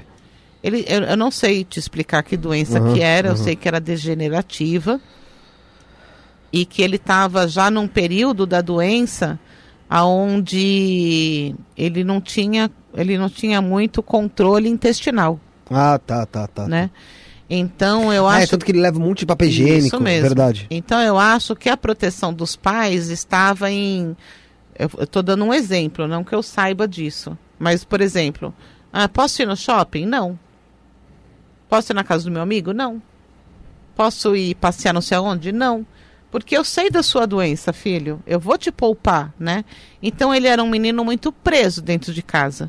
O que motivou ele a fazer? Eu também não sei. Mas a história por trás do Marcelinho, ela é um pouco maior do que a imprensa conta. Então ele não era esse menininho frágil, pequenininho, né? Ele era um, um quase adulto. Você que tirou as fotos? É. Ah, eu vi essas fotos aí. Pô, legal Só saber que- que foi da sua autoria. Mas Na imprensa já falaram que tinha policiais lá Envolvido. invadindo a cena do crime, É. que usava o banheiro, que que teve beber mais, parece que água. tinha mais de O 50 pior é policiais teve. lá. É, então, aí o que pior é complica que a teve. situação, né? O pior é que teve. Eu, eu- é, Não acusando ninguém, mas eles Ah, eles prejudicaram a cena. cagaram a cena do crime, Então, né? mas é, é até um assunto legal para se falar, ainda mais para esse pessoal que gosta tanto de, ah, eu quero entrar na polícia. Existe uma diferença enorme entre o local não preservado e o local inidôneo. Então, o local não preservado não significa que você não tem condições de trabalhar nele. Ele pode não estar preservado do jeito que você quer, mas você ainda tem condições de trabalhar nele. Quando o local está mexido, adulterado, você também vai ter condições de trabalhar. Só que duas vezes, né, vai, vai ser um Trabalho ser dobrado. Você tem que tentar encontrar alguma coisa onde não foi Você vai mexida. ter que periciar o que foi adulterado e depois periciar a, a cena em si, entendeu? Então, quando a gente chega no local do Perseguini e você vê, Você chegou quanto tempo depois que, que foi acionado ali? olha, Quando você chegou já tinha gente lá. quando eu cheguei, Já tinha polícia militar lá. É, toda a polícia militar do estado de São Paulo estava lá, né? Muitas gente. Quando você chegou. Quando eu cheguei. Ah, porque era um casal da rota, né? É, não, e Não, outra, Ele era da, acho que ele era da rota. Né? como que foi anunciado no Datena? Execução de uma família inteira de PMs. A gente saiu da base com essa orientação. Que uma família inteira, inclusive uma criança no meio, havia sido executada pelo crime. Você já vai lá com uma faca na boca.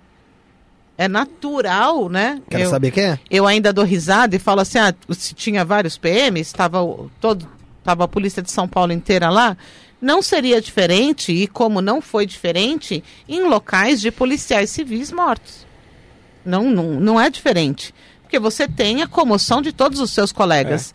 E você nem vai segurar eles. Não adianta. Você não vai segurar essa tropa toda. Isso não é o problema.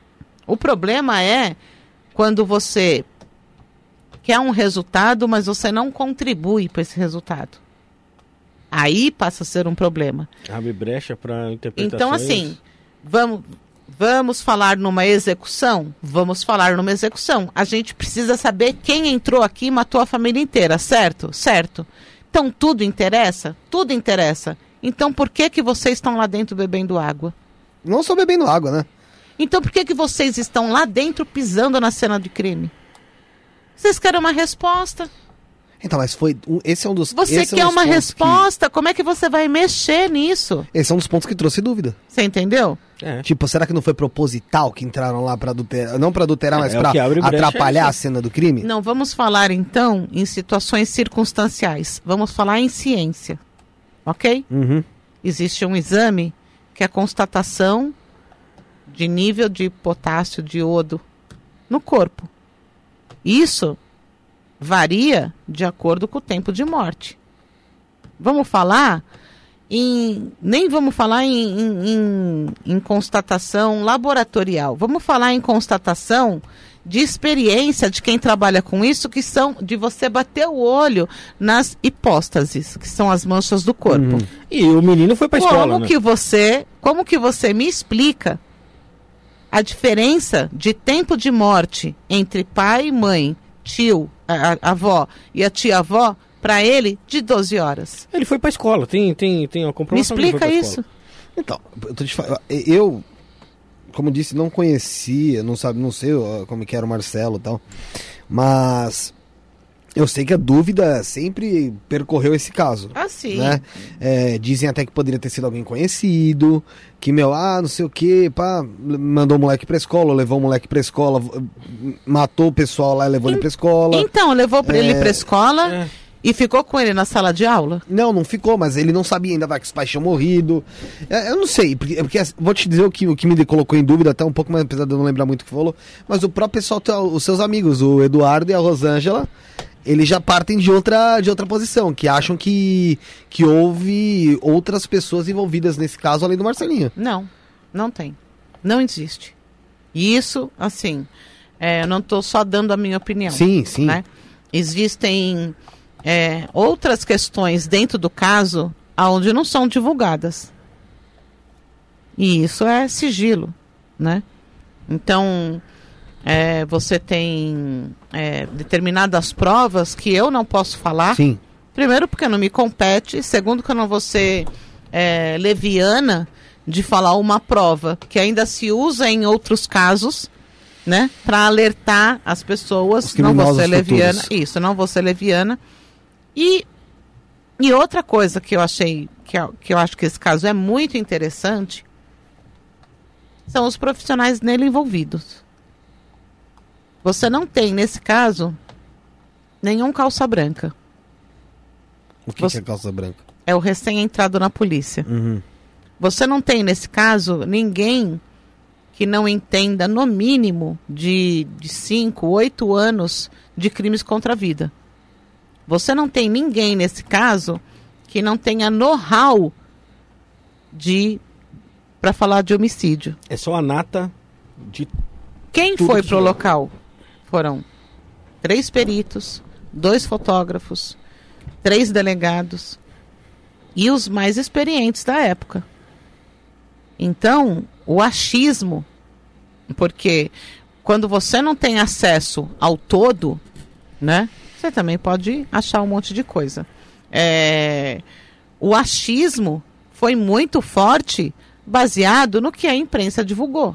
É, porque disseram que a esposa, né, da mãe do Marcelinho ali, tava meio que pra denunciar um, um- um caso de corrupção. Eu acho que muitas vezes você atira no que vê e acerta no que você não vê.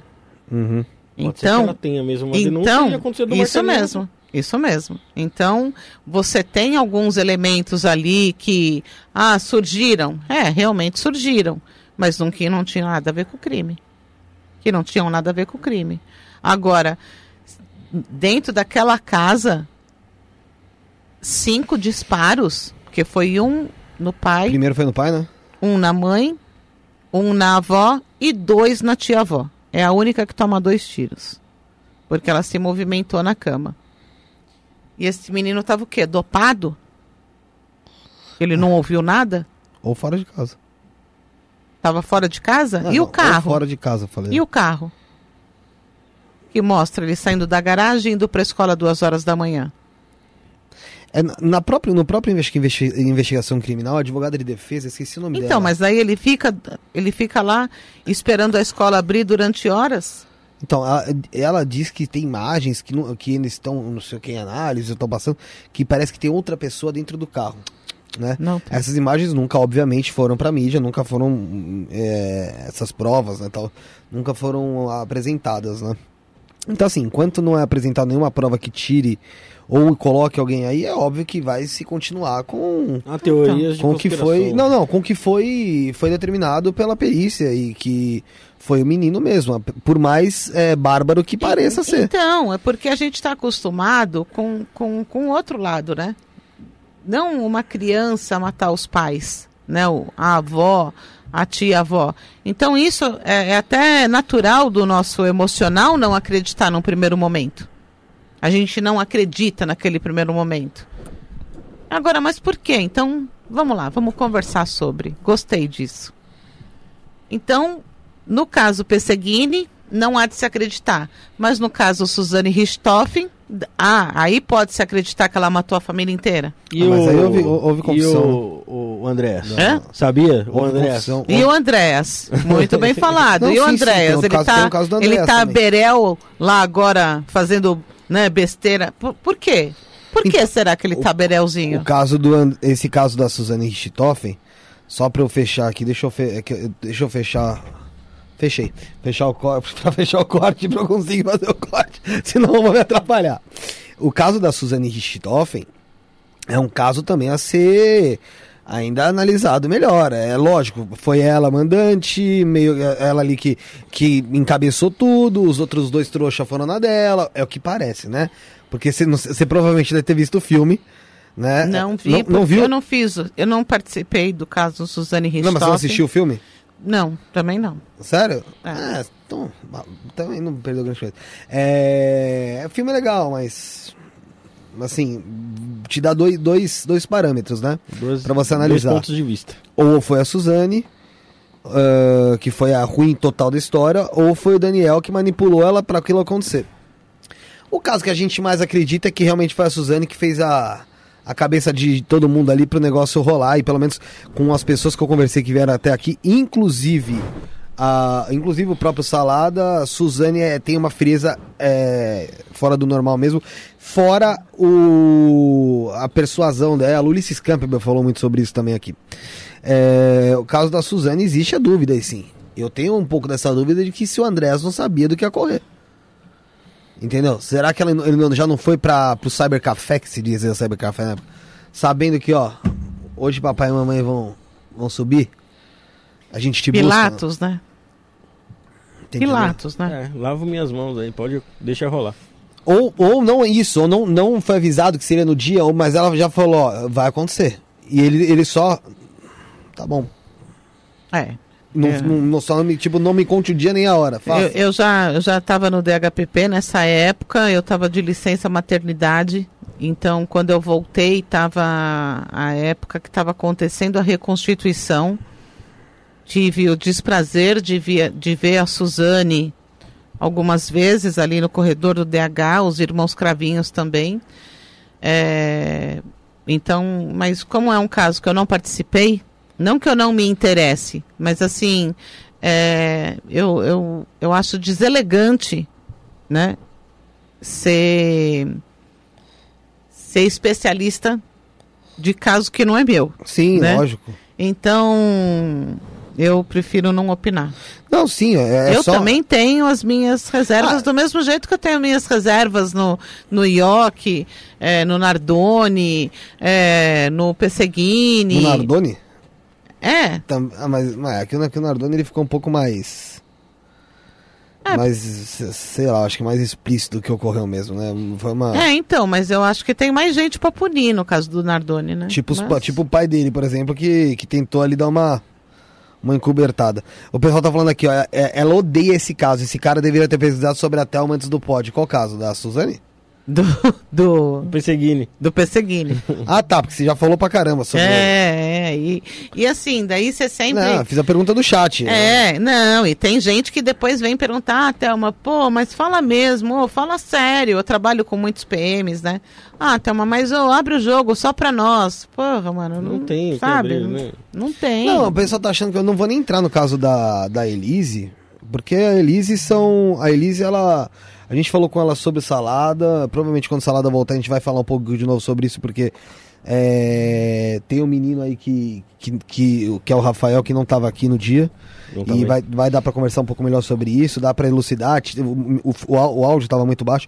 E tem também o próprio Beto Ribeiro que vai vir aqui pra falar sobre esse assunto. A Elise Matsunaga, eu acho que todo mundo conhece o caso. Ela picou o marido, o cara era, parecia ser um escrotão com ela. Ela foi lá, resolveu dar, dar ali um tiro na cabeça dele, picou o corpo dele e foi jogando depois por, por onde ela andava, né? É, depois, é lógico, saiu uma série aí que tem toda ali uma passadinha Então, eu de acho pano. legal, eu- a única coisa que eu gostaria de falar do caso Ioki Uhum. é assim, é, eu tenho um amigo que é uma delícia. Ele é uma delícia, você precisa ver como ele é gostoso. E ele ganha vida vendendo o corpo dele, porque o corpo é dele, ele vende do jeito que ele quer. Sim. Só que ele começou a namorar com uma, com uma mina, Uhum. e a mina é uma pilantra. Ela sai com ele, sai com outro, e sai com outro, e sai com outro, e sai com outro. E você precisa ver que coitado que tá ficando meu amigo. Meu amigo tá ficando tão coitadinho, mas tão coitadinho, que ele perdeu a cabeça e matou a mina que ele estava saindo, esquartejou, deu um tiro na cabeça dela, esquartejou e foda-se. Vocês têm que defender o meu amigo. Porque meu amigo vende o corpo dele. Vocês sabem o quanto que é difícil isso? Não justifica. A menina batia na cara do meu amigo. Você acha que é certo apanhar na cara? A, mi- a menina teve o que mereceu. A menina, ela pediu, ela teve, foi esquartejada e foda-se. Ponto. É isso que eu tenho para falar da Elise. É isso que eu tenho para falar da Elise. É, é, eu fico inconformada. A minha. Aonde eu saio de si, no caso, Elise Matsunaga, é que primeiro que o caso tinha que ser chamado só de Elise. Verdade. É verdade mesmo. Não tem que ser chamado de É, Matsunaga. Matsunaga foi pra Primeiro. Segundo, eu não quero saber se ela era é, Carola, se ela era batateira. Eu não quero saber se ela era arrumadeira, maquiadora. Camareira. Ela é assassina. Não me importa o que ela era. Não importa. O resultado: uma pessoa esquartejada, onde alguém se passa por ela ainda viva e engana uma família inteira. É. Sim. Ponto. aconteceu.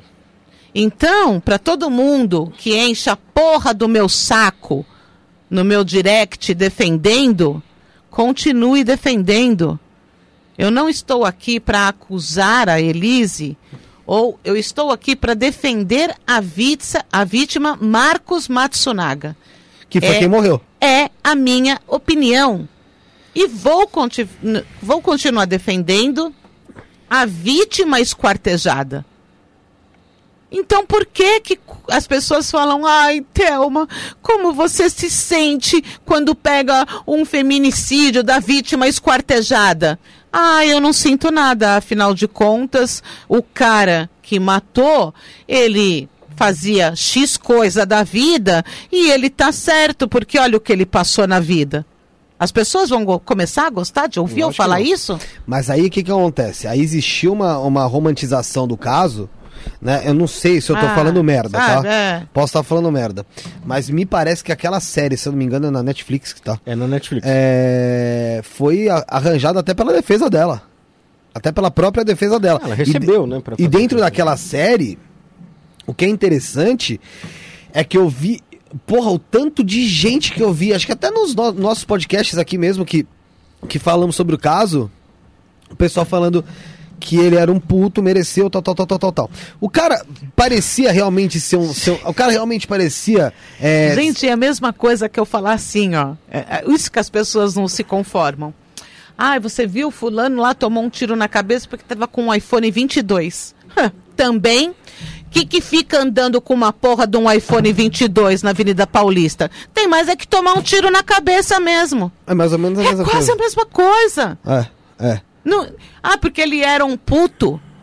Não, não, é, puto, eu digo assim, no sentido que diziam que ela apanhava, que ele queria tirar a filha dela, que ele fazia tortura psicológica nela. Ah, é? tal. O fato dela. Nossa, fa- e ela, e ela era o quê? Idiota? Então, isso que eu acho, eu acho interessante. Porra, porque que menina que- safa. Qual, qual, qual que foi a pegada? Olha a vida que essa mina qual que teve. a? Menina malandra, Era menina malandra. safa, ligeira. A, a, puxada, a puxada de caso foi o seguinte. Tá aí com uma mão na frente e outra atrás, Ela ia ué, separar, do ela poderia separar. entrou. Só- Do jeito que você entrou, você sai, mas você não vai sofrer mais nada. Então, ela ia separar, ela- vamos supor que ela separasse, só que é um negócio. Ela ia receber uma pensão ali, se eu não me engano, parece de 3 a 4 mil reais por mês. E ele falando isso pra ela, pode, você pode ir embora, tal, que eu vou te pagar isso por causa disso e disso. É, esquema de gente rica. Sabe? Vou te pagar isso, isso e isso. E, mano, 3 mil reais, vo- vocês O já ouviram falar? vida que ela tem não é 3 nada. mil reais era, era o vinho mais barato que ela tinha em casa. Sabe quanto que eu exigi de pensão do meu ex-marido quando eu me separei? Hum. Chuta. 10. Zero. 50 reais, porque a promotoria falou zero, não pode. Falei, tá. Ela, ela falou, o mínimo do mínimo, do mínimo é 25 reais por filho. Então, eh, na separação consta 50 reais de pensão. Cada um tem um preço. E cada um tem a consciência. Cada um tem um preço. Então, e aí ele tinha acabado de fazer negócio bilionário. Tá Tal. fechando ainda, né? É, ia fazer negócio bilionário, e aí ela, logicamente, foi o que você falou, burra ela não era.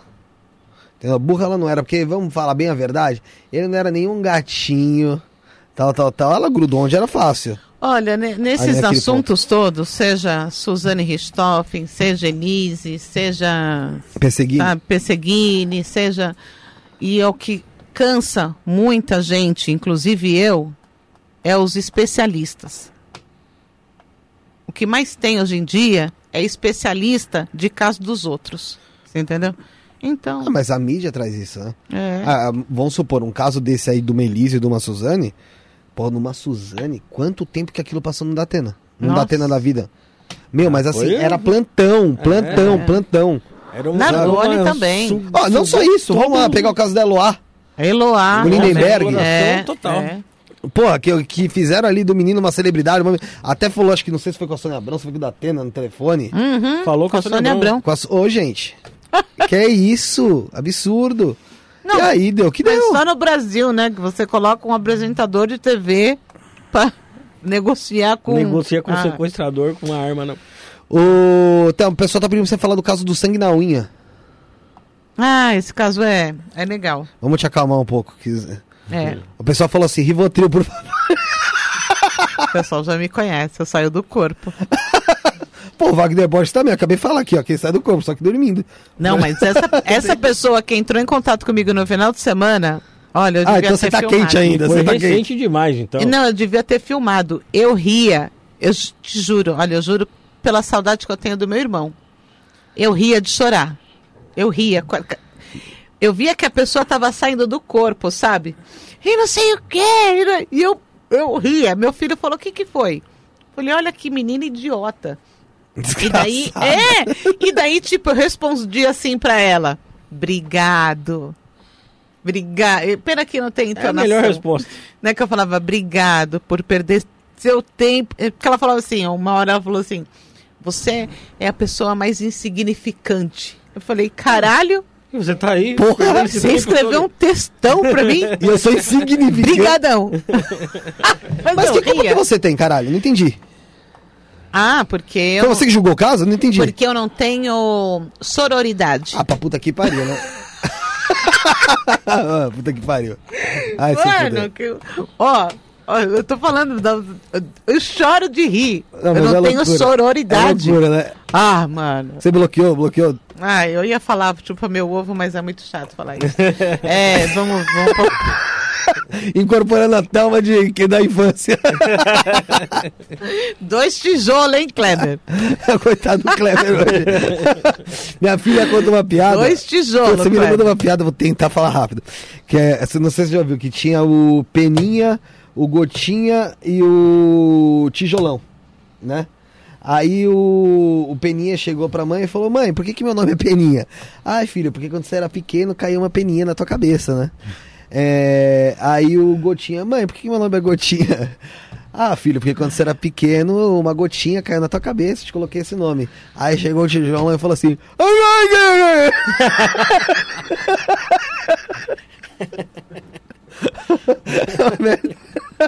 O que aconteceu com a sua filha de 7 anos? Isso não é politicamente correto, você sabe, né? Eu falei, cara, dá essa menina tira essa Mas porra. isso não é politicamente correto. Tijolão é o Kleber. É o Kleber. Ah, é, mãe, Então, porque... É, É o Kleber. É... era Kleber, filho. Só que a Thelma estudou com você. É, Kleber! É, qual que é o caso da unha do, com sangue? É, nós atendemos um, um corpo carbonizado dentro de um carro. Quando você pega é, co- corpo desovado, latrocínio, aonde você não tem nenhuma relação autor e vítima, ou lugar da morte e vítima, é- são casos mais difíceis de você começar a ter um, Uma luz, uma luz, Um- uma luz ali. Um, um jeito para investigar. E aí esse corpo estava dentro de um veículo totalmente carbonizado. Ele estava tão carbonizado, assim, não tinha vidro, não tinha nada, ficou só a lataria mesmo. E você via que tinha um esqueleto ali dentro, mas você não tinha nem condições de saber se era um homem ou uma mulher. Nossa, tava então Só. só, Só o ossinho. Só o ossinho, né? Só que a placa do veículo não danificou. E aí nós puxamos a placa e pela placa do veículo apareceu um BO de pessoa desaparecida registrado naquela noite, né? Então nós fomos atrás da pessoa que tinha feito o, O boletim. o boletim de ocorrência do desaparecimento desse carro com a pessoa. E nós fomos na casa da mulher, daí já veio a notícia. é, então, assim, o carro estava muito próximo da pessoa que fez o boletim, que no caso era a namorada. Então, quando nós chegamos no local para conversar com a namorada, já estavam sabendo que acharam o carro, que tinha um corpo dentro, né? Então eles já, já, já deduziram, né? É. E aí aquela comoção toda, a família chorando, e, e você tem que chegar de um jeito mais cauteloso, né? E ela comentou que eles eh, tinham brigado e depois voltaram, que eles estavam se entendendo de novo, tal, e que nesse período que eles ficaram separados, eh, ela não sabe se ele arrumou alguma encrenca com alguém, então ela não tinha notícia Já jogou. né, de, de alguém que poderia vir a fazer isso com ele e tal. E tô eu, o doutor Leandro, que, que era o delegado, e ela conversando. E a gente ali conversando, eu eh, tinha algumas coisas que o doutor estava perguntando e já não estava batendo tanto. Por isso que o doutor estava ali conversando com ela, né? Insistindo. insistindo e eu fiquei do lado. Aí quando eu tô ali do lado dela, determinada hora, eu tô bem aqui do lado dela conversando, ela ela cruzou o braço assim, ó, e ficou a unha dela aqui assim pra fora assim, né? E aí eu tô aqui, eu bati o olho embaixo da unha, eu vi sangue embaixo da unha dela. Aí eu me afastei um pouco, fiquei praticamente inclinada assim de frente para ela e comecei a analisar o resto do corpo. Se tinha um arranhão, se tinha mais algum lugar Marca que de tinha luta sangue. ali, vai. E aí tinha uma gotinha bem pequenininha de sangue na calça jeans dela. Aí eu olhei pro doutor. É, isso que é legal de você trabalhar muito tempo com a mesma equipe, Ele né? já entendeu a sacada. E aí eu, eu dei uma olhada pro doutor e falei, doutor, posso trocar uma palavrinha com ela? Ele falou, lógico, Thelma. Eu falei, olha, eu vou falar com você bem devagarinho. Pra você entender. para você ter tempo de você ir pensando no que você vai me responder. Não me responde agora. Você não precisa me responder agora. Não, mas eu não estou entendendo. Não, não responde agora. Eu vou falar bem pausadamente e não sei o quê. E aí fui falando para ela, olha, tem tem hora que a gente é estatística, mas tem hora que a gente Manda alguém para vira, estatística. vira o jogo. E, e às vezes a gente toma uma, uma atitude e o resultado não é o que a gente previa. Mas olha, estou aqui perante o doutor, né, doutor? Dando minha palavra que você não vai sair esculachada, na, você não vai sair algemada na frente do seu filho. E assim, em momento nenhum, ela falou assim: tá louca? Ô, oh, que, quem é essa mulher aqui? Ô, oh, acabei de ficar viúva, está? Em nenhum momento ela teve uma reação dessa. Ela só, ah, eu não, eu não entendendo o que você está falando, sabe? Aquilo deu margem pra gente falar mais ainda. Então, o doutor, é isso mesmo, você não vai sair esculachada. Falei, olha, uma coisa é você, a gente está te dando a oportunidade de você conversar com a gente o que aconteceu e a gente vai tentar entender. E outra coisa, depois que a gente for embora, você se arrepender e querer falar. Aí já não é mais arrependimento. Aí você já não está, você deixou de colaborar. Prometo para você, você não vai sair no chiqueirinho, você não vai sair algemada, ninguém, você não vai sair esculachada, ninguém precisa ficar sabendo. A gente vai lá pro DHPP, lá você vai conversar com o doutor, tudo que aconteceu direitinho. E aí nisso ela foi, sabe, tipo diminuindo, assim, sabe? Ah, entendeu já. Você Aí ela- total ela, né? Aí ela foi diminuindo, dela. Fui eu que matei. Mano, naquela hora você fala, puta que. É o que você falou do ápice, né? Você fala, meu Deus, né? Porque é, eu ter falado tudo isso foi o que eu falei. Eu poderia ter, de repente, a mulher ter feito um escândalo. É, se- chegasse apontando, eu falei, e aí? Ô, você Esse tá sangue aí, você pensando tá o quê? falando que não é... Ainda ela vira e fala assim: ah, eu, ah, por que, que você está falando tudo isso? Eu falo, porque tem sangue embaixo da sua unha. Ah, mas é que eu tô menstruada. Eu falei, Hum. mas eu sou mulher e eu também menstruo. E eu sei como é. né? Eu sei como é. Então, você esqueceu que você também tá falando com uma mulher? É. Né? Tem sangue na sua calça também. Eu Aí menstruo ela. Pela, menstruo pela coxa. E aí ela vai e mostra pra nós onde ela matou, que foi na sala da casa dela. Ah, levou o corpo. E ela, ela era bombeira civil e ela era grandona, sabe? E, e ela até amarrou o cara no sofá com corrente. Porra. Caramba. Ela acorrentou, é, tipo, vamos ter a nossa despedida. Ah, ela meteu um miguezão. Foi nesse Vamos ter, caiu. é, vamos ter É. uma despedida em tipo, daí ela, a- ela acorrentou o cara no sofá. Quando ela tirou o chale do sofá, a gente falou, minha nossa senhora. Mas era assim, embebido em sangue, embebido em sangue. Esse é um caso que assim, tipo, você fala, sabe, você se orgulha de ter falado, caramba, eu vi aquele sangue embaixo da unha, né?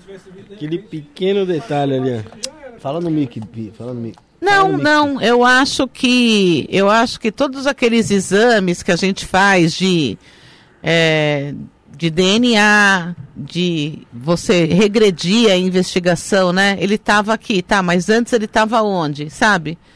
Eu acho que ia acabar chegando nela. Mas Mas, talvez durante a investigação flagrante não ia ser. Ela já tava se sentindo ameaçada, né? Porque Flagrante não, flagrante não ia ser. Desde a conversa com vocês, tanto que você falou que ela cruzou o braço. É. Aqui a expressão É, corpórea dela, é. cruzou o braço, sentiu Vou me ameaçada. fechar, vou me Foi a hora fechar. que você olhou aqui, ó. É, vou me fechar. Ela não. É, detalhe, detalhe, É, detalhe. aí você foi na caso- malandragem de chegar do lado no perfil É. e bater o olho. Nesse É. caso dá, dá orgulho. Ah, meu, tem que dar, né, porra? É, esse é caso aquele negócio, você falou, você economiza. Você tá, isso aí é um trabalho, o pessoal não tá entendendo, mas não é só uma realização pessoal. É uma realização pro Estado, porque você tá economizando o dinheiro do Estado de ficar em cima daquele Também. caso, trabalhando em cima daquilo, pô. Também. Aqui, ó, pum, pum, matou, acabou, já foi. É isso. Também. Também. Entendeu? E outra. É igual o caso da, menina, da mulher e que outra, o marido. que você fica esperando, vai, o anúncio de um aumento, né? Hum. E veio o que veio. Mas assim, você fica. é, pode ser piegas. Né? Ai, nossa, agora a Thelma deu para ser santa. Não, de santa eu não tenho nem o nome. Pode ser piegas, mas vale mais você ir atender um local, rachar, ver a satisfação inteira da, da equipe que chegou no ápice, você fala, puta, mano, a gente rachou o local, né? Porque não fui eu que rachei o local, não fui eu que dei o flagrante. Se naquele momento, se eu trabalho com um delegado que eu não, que eu não tenho essa abertura, eu não vou fazer. Se naquele momento o delegado olhasse para minha cara e falasse assim, ô Tá Thelma, o que, que você está falando? Aqui é a esposa da vítima, você entendeu? Também não entendesse, não ia rolar. Se é, Mas a sincronia. eu não né? tivesse o trejeito de falar com ela enquanto mulher, também não ia rolar. Então não há de se falar que ah, a Thelma. Não, a Thelma nada, é uma equipe. Sim. Teve que rolar E uma aí, quando você recebe um vocês, elogio, né? quando você recebe um elogio, quando você recebe um tapinha nas costas e fala assim, mano, valeu, plantão hoje foi bom, vale mais do que 20%. Vale mais. Vale mais. Porque você fala assim, eu valho por alguma coisa, né? Sim. Eu... Deve ser uma adrenalina. Ah, é A- gostoso. A Paloma. Souza falou se- o que você acha sobre o caso Lara, a menina que saiu pra comprar um refrigerante e apareceu morta. Esse eu nem conheço. É, então, essa. Você é- participou desse caso? Não, porque ele é de macro, ele é interior de São Paulo. Ah, interior? É, Hum. eu, se não me engano, quem está cuidando é a delegacia de Jundiaí. É, E realmente eu acho que a polícia chegou bem perto, porque chegou até a conversar com o suspeito, né? Até então o cara era suspeito, porque ele estava num. ele dirigia o carro que foi visto onde a menina foi desaparecido e o cara, né, a polícia entrou em contato com ele e ele falou, não, eu vou na delegacia sim explicar. E é a partir daí que ele virou foragido. Eu, então eu só sei pela mídia também, mas não é um caso que eu cuido. Que eu a Paloma trabalhei. Souza também, por favor, fala sobre o caso de feminicídio que o cara levou uma moça num carrinho de mão. Esse, esse eu também não. É, é que eu fiz esse caso tem umas duas semanas. Ah, então é bem recente. É, e apareceu ao vivo no Datena, então daí todo mundo, ah, Thelma, tô te vendo no Datena tal. O homicídio, o local de homicídio, eu não fiz, foi feito na, na madrugada. Durante a madrugada, a equipe que atendeu, né, daí terminou o plantão, só que a investigação continuou. A equipe de perícia findou às 8 da manhã, só que a equipe de investigação continuou. Durante o dia, eles acharam a casa onde a menina tinha sido morta. E, e aí já era o meu plantão, Sim. né? Então eu fui para esse local ver a casa onde a menina tinha sido morta. E durante o dia também acharam o carrinho de mão que foi transportado o corpo, né? Ah, eu acho que tem até um vídeo dele passando com um carrinho, não é? Isso, isso. E aí tem. É que assim, a única coisa que eu posso falar é isso, que tem muito- coisas muito, muito, muito legais nesse caso, mas eu não posso falar mais nada, porque é caso que está em andamento. Sim. E aí eu né, não posso. Ô, Thelma, você já pegou algum caso de alguém que forjou a própria morte? Já, Pô, legal. Já, já. É, não, eu diretamente não, mas assim, estava A no equipe plano. ali. É, a equipe já. Tem muita gente que é vantajoso fazer isso, né? É, por causa de seguro. É, seguro, dívida, sei lá. né?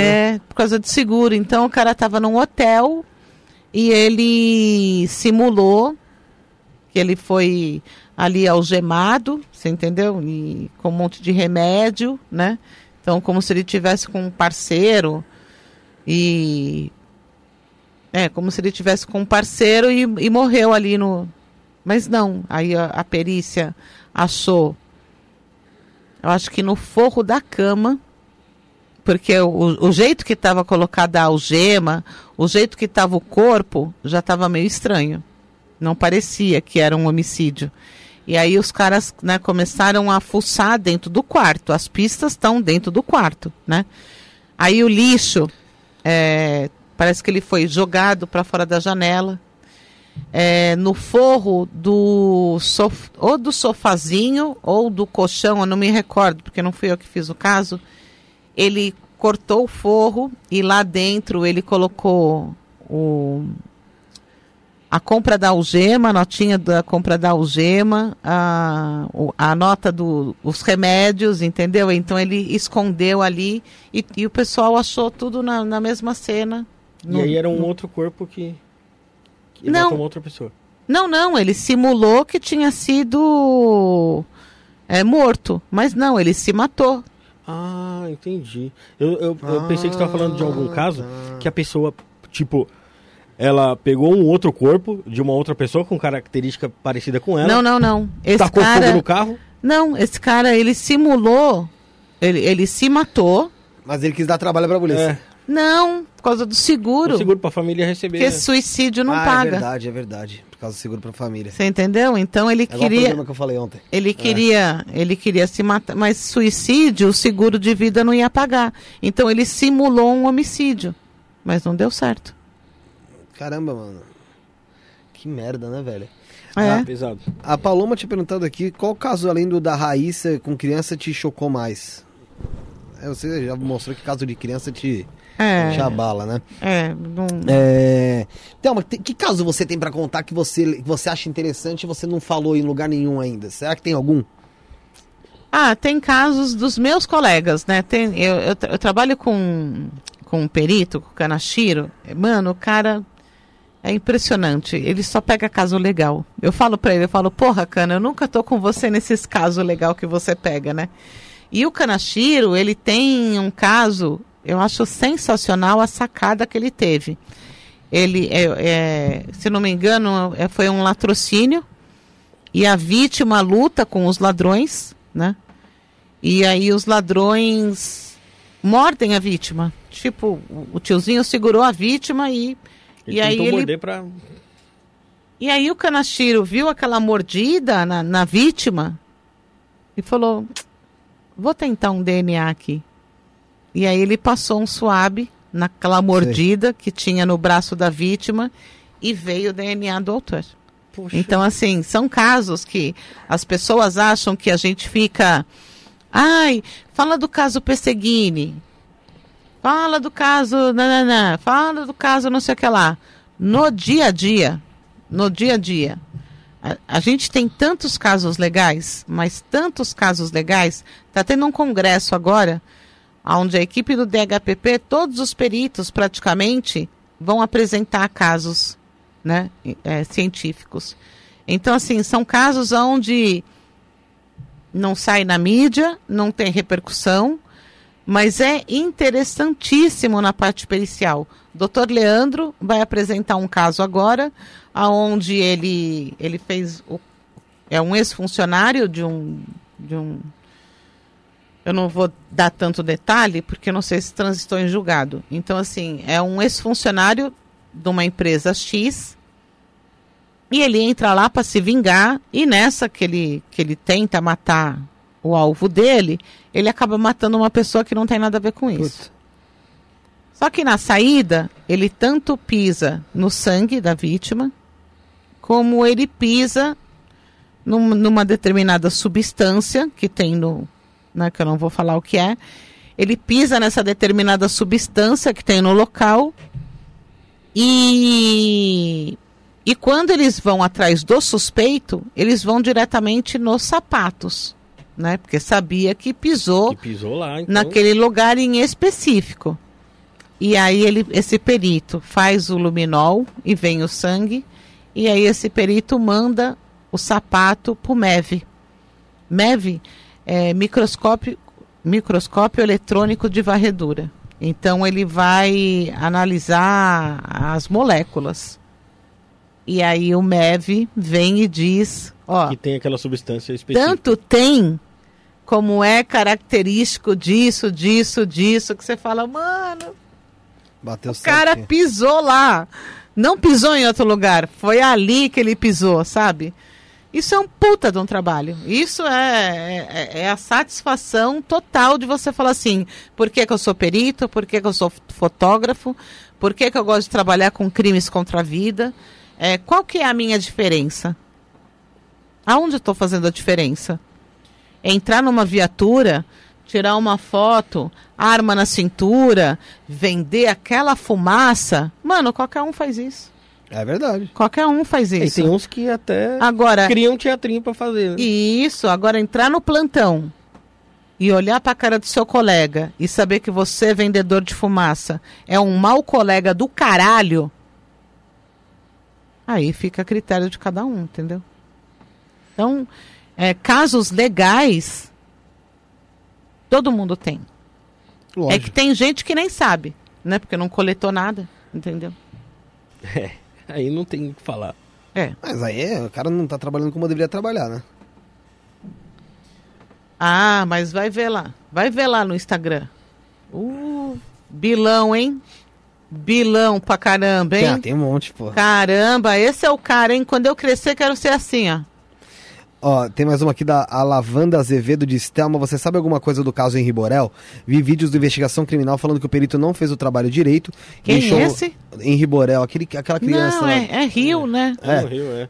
O Jairinho. Deixou o né? laudo, laudo todo faltando, coisas que deveriam ser descritas. É como você disse, é Rio, né? É, É, Tem também. Tem uma, você, você já trabalhou em caso de alguém que você conhecia?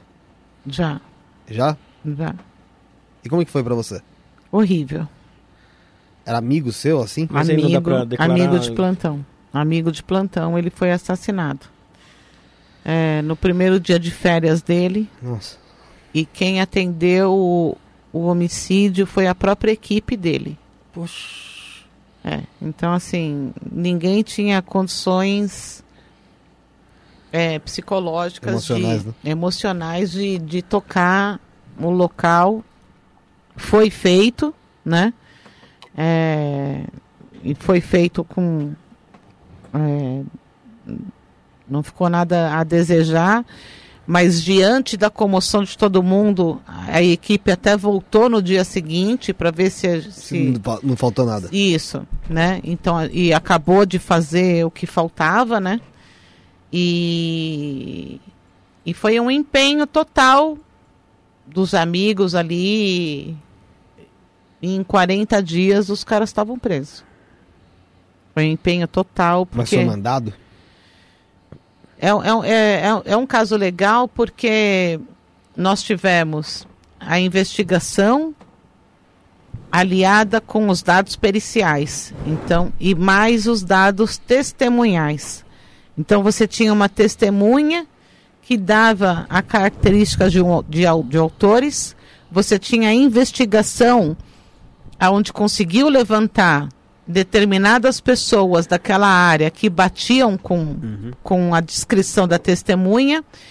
E quando você teve, a, a, a, a- afunilou essa investigação para ou é esse ou é esse, nós conseguimos mandados de busca e apreensão na casa dessas pessoas. E através de coletas, até com parentes, né?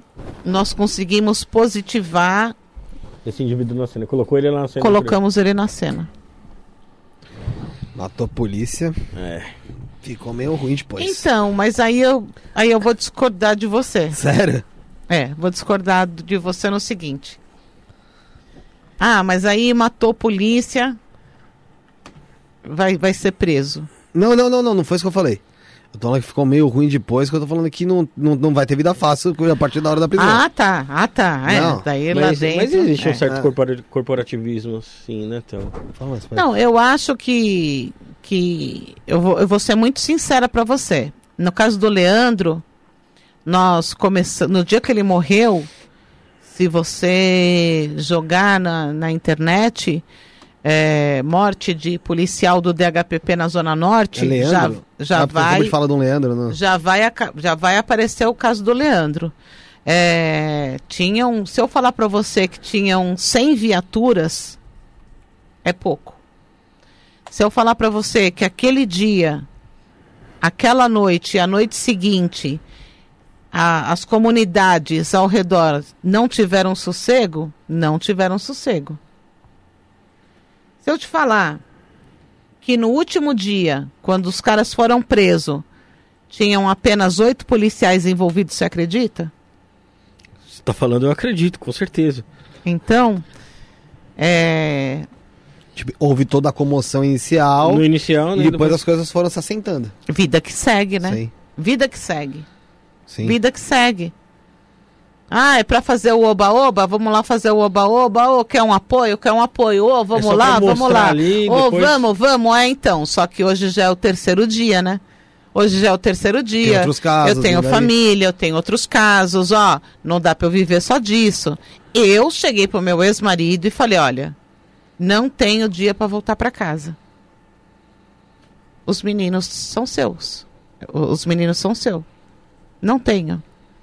Durante 44 dias eu fiquei fora da minha casa. Eu dormia no DHPP, eu ia em casa, tomava um banho, pegava a roupa e voltava pro DHPP. Eu e esses outros oito colegas. Viveu intensamente ali aquele E não caso. foi 140, 240 que nem o primeiro dia. Entendeu? Thelma, a gente tem, tinha muito papo ainda pra continuar aqui. Tem muita coisa que o pessoal tá perguntando. Eu tenho certeza que tem muita história ainda pra contar. Mas vou finalizar essa parte 1, marcar uma parte 2 aí, ah, quem é? sabe. Tem parte 2? Ah, por que não? Seria muito legal ter você aqui de novo. né? Legal. Depende de você também, né? é, não, Isso vocês é- vivem desmarcando Ah, comigo. mas é que a gente é, que a gente é, a gente é tratante. mano. Oito vezes, oito vezes desmarcaram comigo. É engraçado quando eu te mandei mensagem, sei lá quando foi. Essa semana passada. Semana passada. Eu falei, então. Ah, Tudo aí você- certo? ah, é, tudo certo. Aí você, ah, tudo bem? Você falou, já sei. Vocês vão desmarcar agora só pra se vingar. eu falei, não, pô, é pra saber se tá certo mesmo. Né? É, todo mundo que vem aqui no programa, a gente pede pra colocar hashtag, a sua é 152, a data, 14 do 4, escrever uma mensagem pra gente ler no programa 200 e assinar. É tipo uma cápsula do tempo de pobre, Ah, é? sabe? A gente vai ler lá no programa 200. Então No vamos lá. especial 200. Então é hashtag 152. A data é 14 do 4. É, uma mensagem aí pra gente ler no programa 200. E assinar embaixo. Enquanto isso, o Rafael vai dando as mensagens. Pois é, quero agradecer a todo mundo que acompanhou, todo mundo que interagiu. O chat foi, foi Fechou, o bombado. aí, pessoal foi aqui conversando aí. bastante com a gente. Legal, perguntas interessantes aí no chat. Né?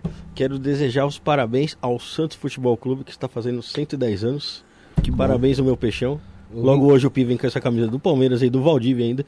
Pelo amor de Deus. E o Rincon faleceu, mano. É, Rincon, Rincon faleceu, grande craque aí. Passou pelo Santos também. Passou pelo no ano Santos. 2000. E meus pêsames aos familiares dele lá. E agradecer também a Thelma, mais uma vez que conseguimos falar com você. Foi legal pra caramba. Eu espero que tenha é, uma parte 2. Eu quero pedir desculpa se eu falei alguma coisa sobre, sobre o Não. caso lá. se- Imagina, muito se- pelo contrário, você tem que falar mais ainda, tem que botar a boca no trombone, tem que ir lá e falar assim, são 10 anos, e aí, o que está acontecendo? É verdade, é só, Sim. né? Daí tô eu lá, levantando a bandeirinha, enrolei a bandeirinha, ó, ó, fechei a bandeirinha. eu falo, vou falar outra coisa. Vou te falar que a minha sogra é desaparecida desde que minha esposa tinha 9 anos. Ninguém. Eu descobri depois que aconteceu Mano, comigo que muita o gente seguinte, tem. vocês vão me chamar pra parte 2? Claro. Eu vou falar, então, mudei, não tô mais no DHP. Agora sou confeiteira. Agora. Agora eu tô trabalhando com chass- chassis de motor, ó, vistoria. Olha, lá do, do, do Detran. Gente, vocês acreditam que virei escrivã? Agente de telecomunicação, que a PCPOL. Oi, oi, alguém tem alguma reclamação que não. Sai, Que a PCPOL. você fala, sai da polícia, tá trabalhando atento agora. Operadora de telemarketing. É, não, mas desculpa, Thelma, não era, não era Não. pra você o recado nem nada. Foi, é, às vezes, é, quando toca em assunto assim, Não, eu, é, tá eu sinto certo. vontade de falar e É lógico. falo. Não, mas tem que falar. Não, é um tem que caso- falar é um mesmo, Caso, também um caso acho. bem, bem complicado. É, a gente fala e- fora do ar quando a gente for tirar as fotos. É, pessoal, todo mundo gostou aqui no chat, mandando obrigado. Thelma, que você é legal. sensacional, foi excelente. É, queremos a parte 2. Vocês poderiam juntar até uma sala de Ana Beatriz. Eu não conheço a Ana Beatriz. Não pedi até o pessoal mandar no Insta. Manda aqui a Ana Beatriz que eu vou tentar. Isso que eu ia falar é a menina que me xingou. A menina que te xingou, a gente vai fazer essa junção. Já imaginou? Ela vai, aqui? ela vai passar três horas com você aqui explicando o que é sororidade. Ah, meu Deus do céu. Thelma, faz muito tempo que eu não faço uma pergunta aqui, cara. Muito tempo, muito tempo mesmo. Tipo, mais de 100 programas. É. E você que trabalha com isso, e na verdade com o inverso disso todo dia, eu acho que eu preciso fazer pra você. É. Então, parafraseando a bujanra do Provocações, pra você, Thelma Rocha, o que é a vida? A vida é sensacional. Pra mim, a vida é sensacional. Eu acho que ela só perde a razão quando você é um à toa. Mas a vida é sensacional. Eu acho que ela é magnífica, é sensacional. Legal. Rafuxo, considerações finais já foi? Já foi. Valeu Ô todo mundo. Pi, você, irmão, manda suas considerações finais aí. Obrigado pela oportunidade de falar com seus espectadores. Imagina, mano, tá louco. Obrigado pelos aplausos, eu adorei. Ah, bota de novo aí. Aí, ó. Pedir pro pessoal é, também seguir lá o The Buenos Podcast, que é o podcast aí do Pi, né? Do Pi Firmo, que tem. o- Ele teve favor. o. Hoje Marcos um Klein, Marcos do Klein Traje a do Rigor. Traje a Rigor, é.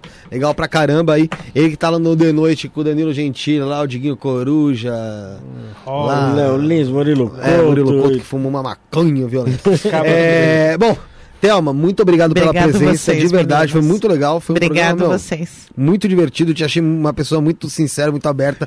Gosto muito disso, acho bem necessário, de verdade. Tem uma linguagem que É, todos entendem.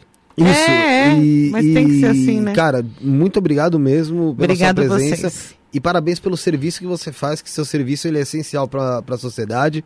É, a valorização que vocês têm é muito pouca. É muito pouca, eu tenho consciência disso. Aqui tem alguns programas policiais e eu fiquei sabendo mais disso através desses programas que tem no estúdio aqui. E eu me abismo cada vez que eu fico sabendo o tanto que vocês ganham, às vezes, para sair de casa, arriscar a vida. Que eu sei que o pessoal fala, ah, mas você é fotógrafo, não arrisca a vida. Arrisca sim, É. porque é uma prova que você pega num crime que você pode pôr alguém na cadeia, que a pessoa pode vir de querer te matar. Não, e a partir disso. do momento que você tá de viatura andando pra cima e pra baixo, é você inimigo acha do- que na hora da troca de tiro alguém fala, ah, não, não, fotógrafo, É fotógrafo. ó, vai lá pro Pix. É, não, não, não, não. O pessoal vai sentar a bala em todo mundo. Então, parabéns e muito obrigado. Obrigado vocês. obrigado como cidadão. Obrigado, Também. gostei. Obrigado. Espero você Valeu. numa parte 2. Eu vou marcar mesmo. Bom. aí. Com cê- seis meses de antecedência. Não, não, beleza. não, não, não precisa ser tanto. Só. Só a Não, gente- eu só- venho, eu venho, eu juro, eu venho, venho. Ó, compromisso, compromisso, eu venho. Galera, muito obrigado pela presença. Estaremos de volta então no sábado, 3 horas da tarde, primeiro com a Stephanie D'Arezzo, que é moradora do Alasca. É, o do É, Alasca. Como ela, que é viver no Alasca? ela é estourada aí no TikTok aí, Pois e tal, ia falar bastante como é que é viver no Alasca, é casada com um militar lá da- do- dos Estados Unidos, Dos se eu não me Estados engano. É, vai ser bem legal. E também à noite, 7 horas da noite no sábado, ou seja, dois programas no sábado, estaremos com o Pascoal do Policiais para Sempre, ele foi acusado aí de dar sei lá quantos tiros no coronel, me- meter bala no coronel há um tempo atrás, ficou preso no Romão Gomes, diziam que ele era o pai lá no Romão Gomes. O papo aqui vai ser, olha, de maluco. Demais. A mesa que se prepare. A igual- mesa que se prepare, que ele dá tapa, estoura a mesa. É isso, Vou galera. preparar uns é, defeitos do ratinho pra jogar é, nesse dia. ué, ué, é, Ué, Sucesso! Galera, muito obrigado pela presença. Não esqueça de se inscrever. Fomos. que legal.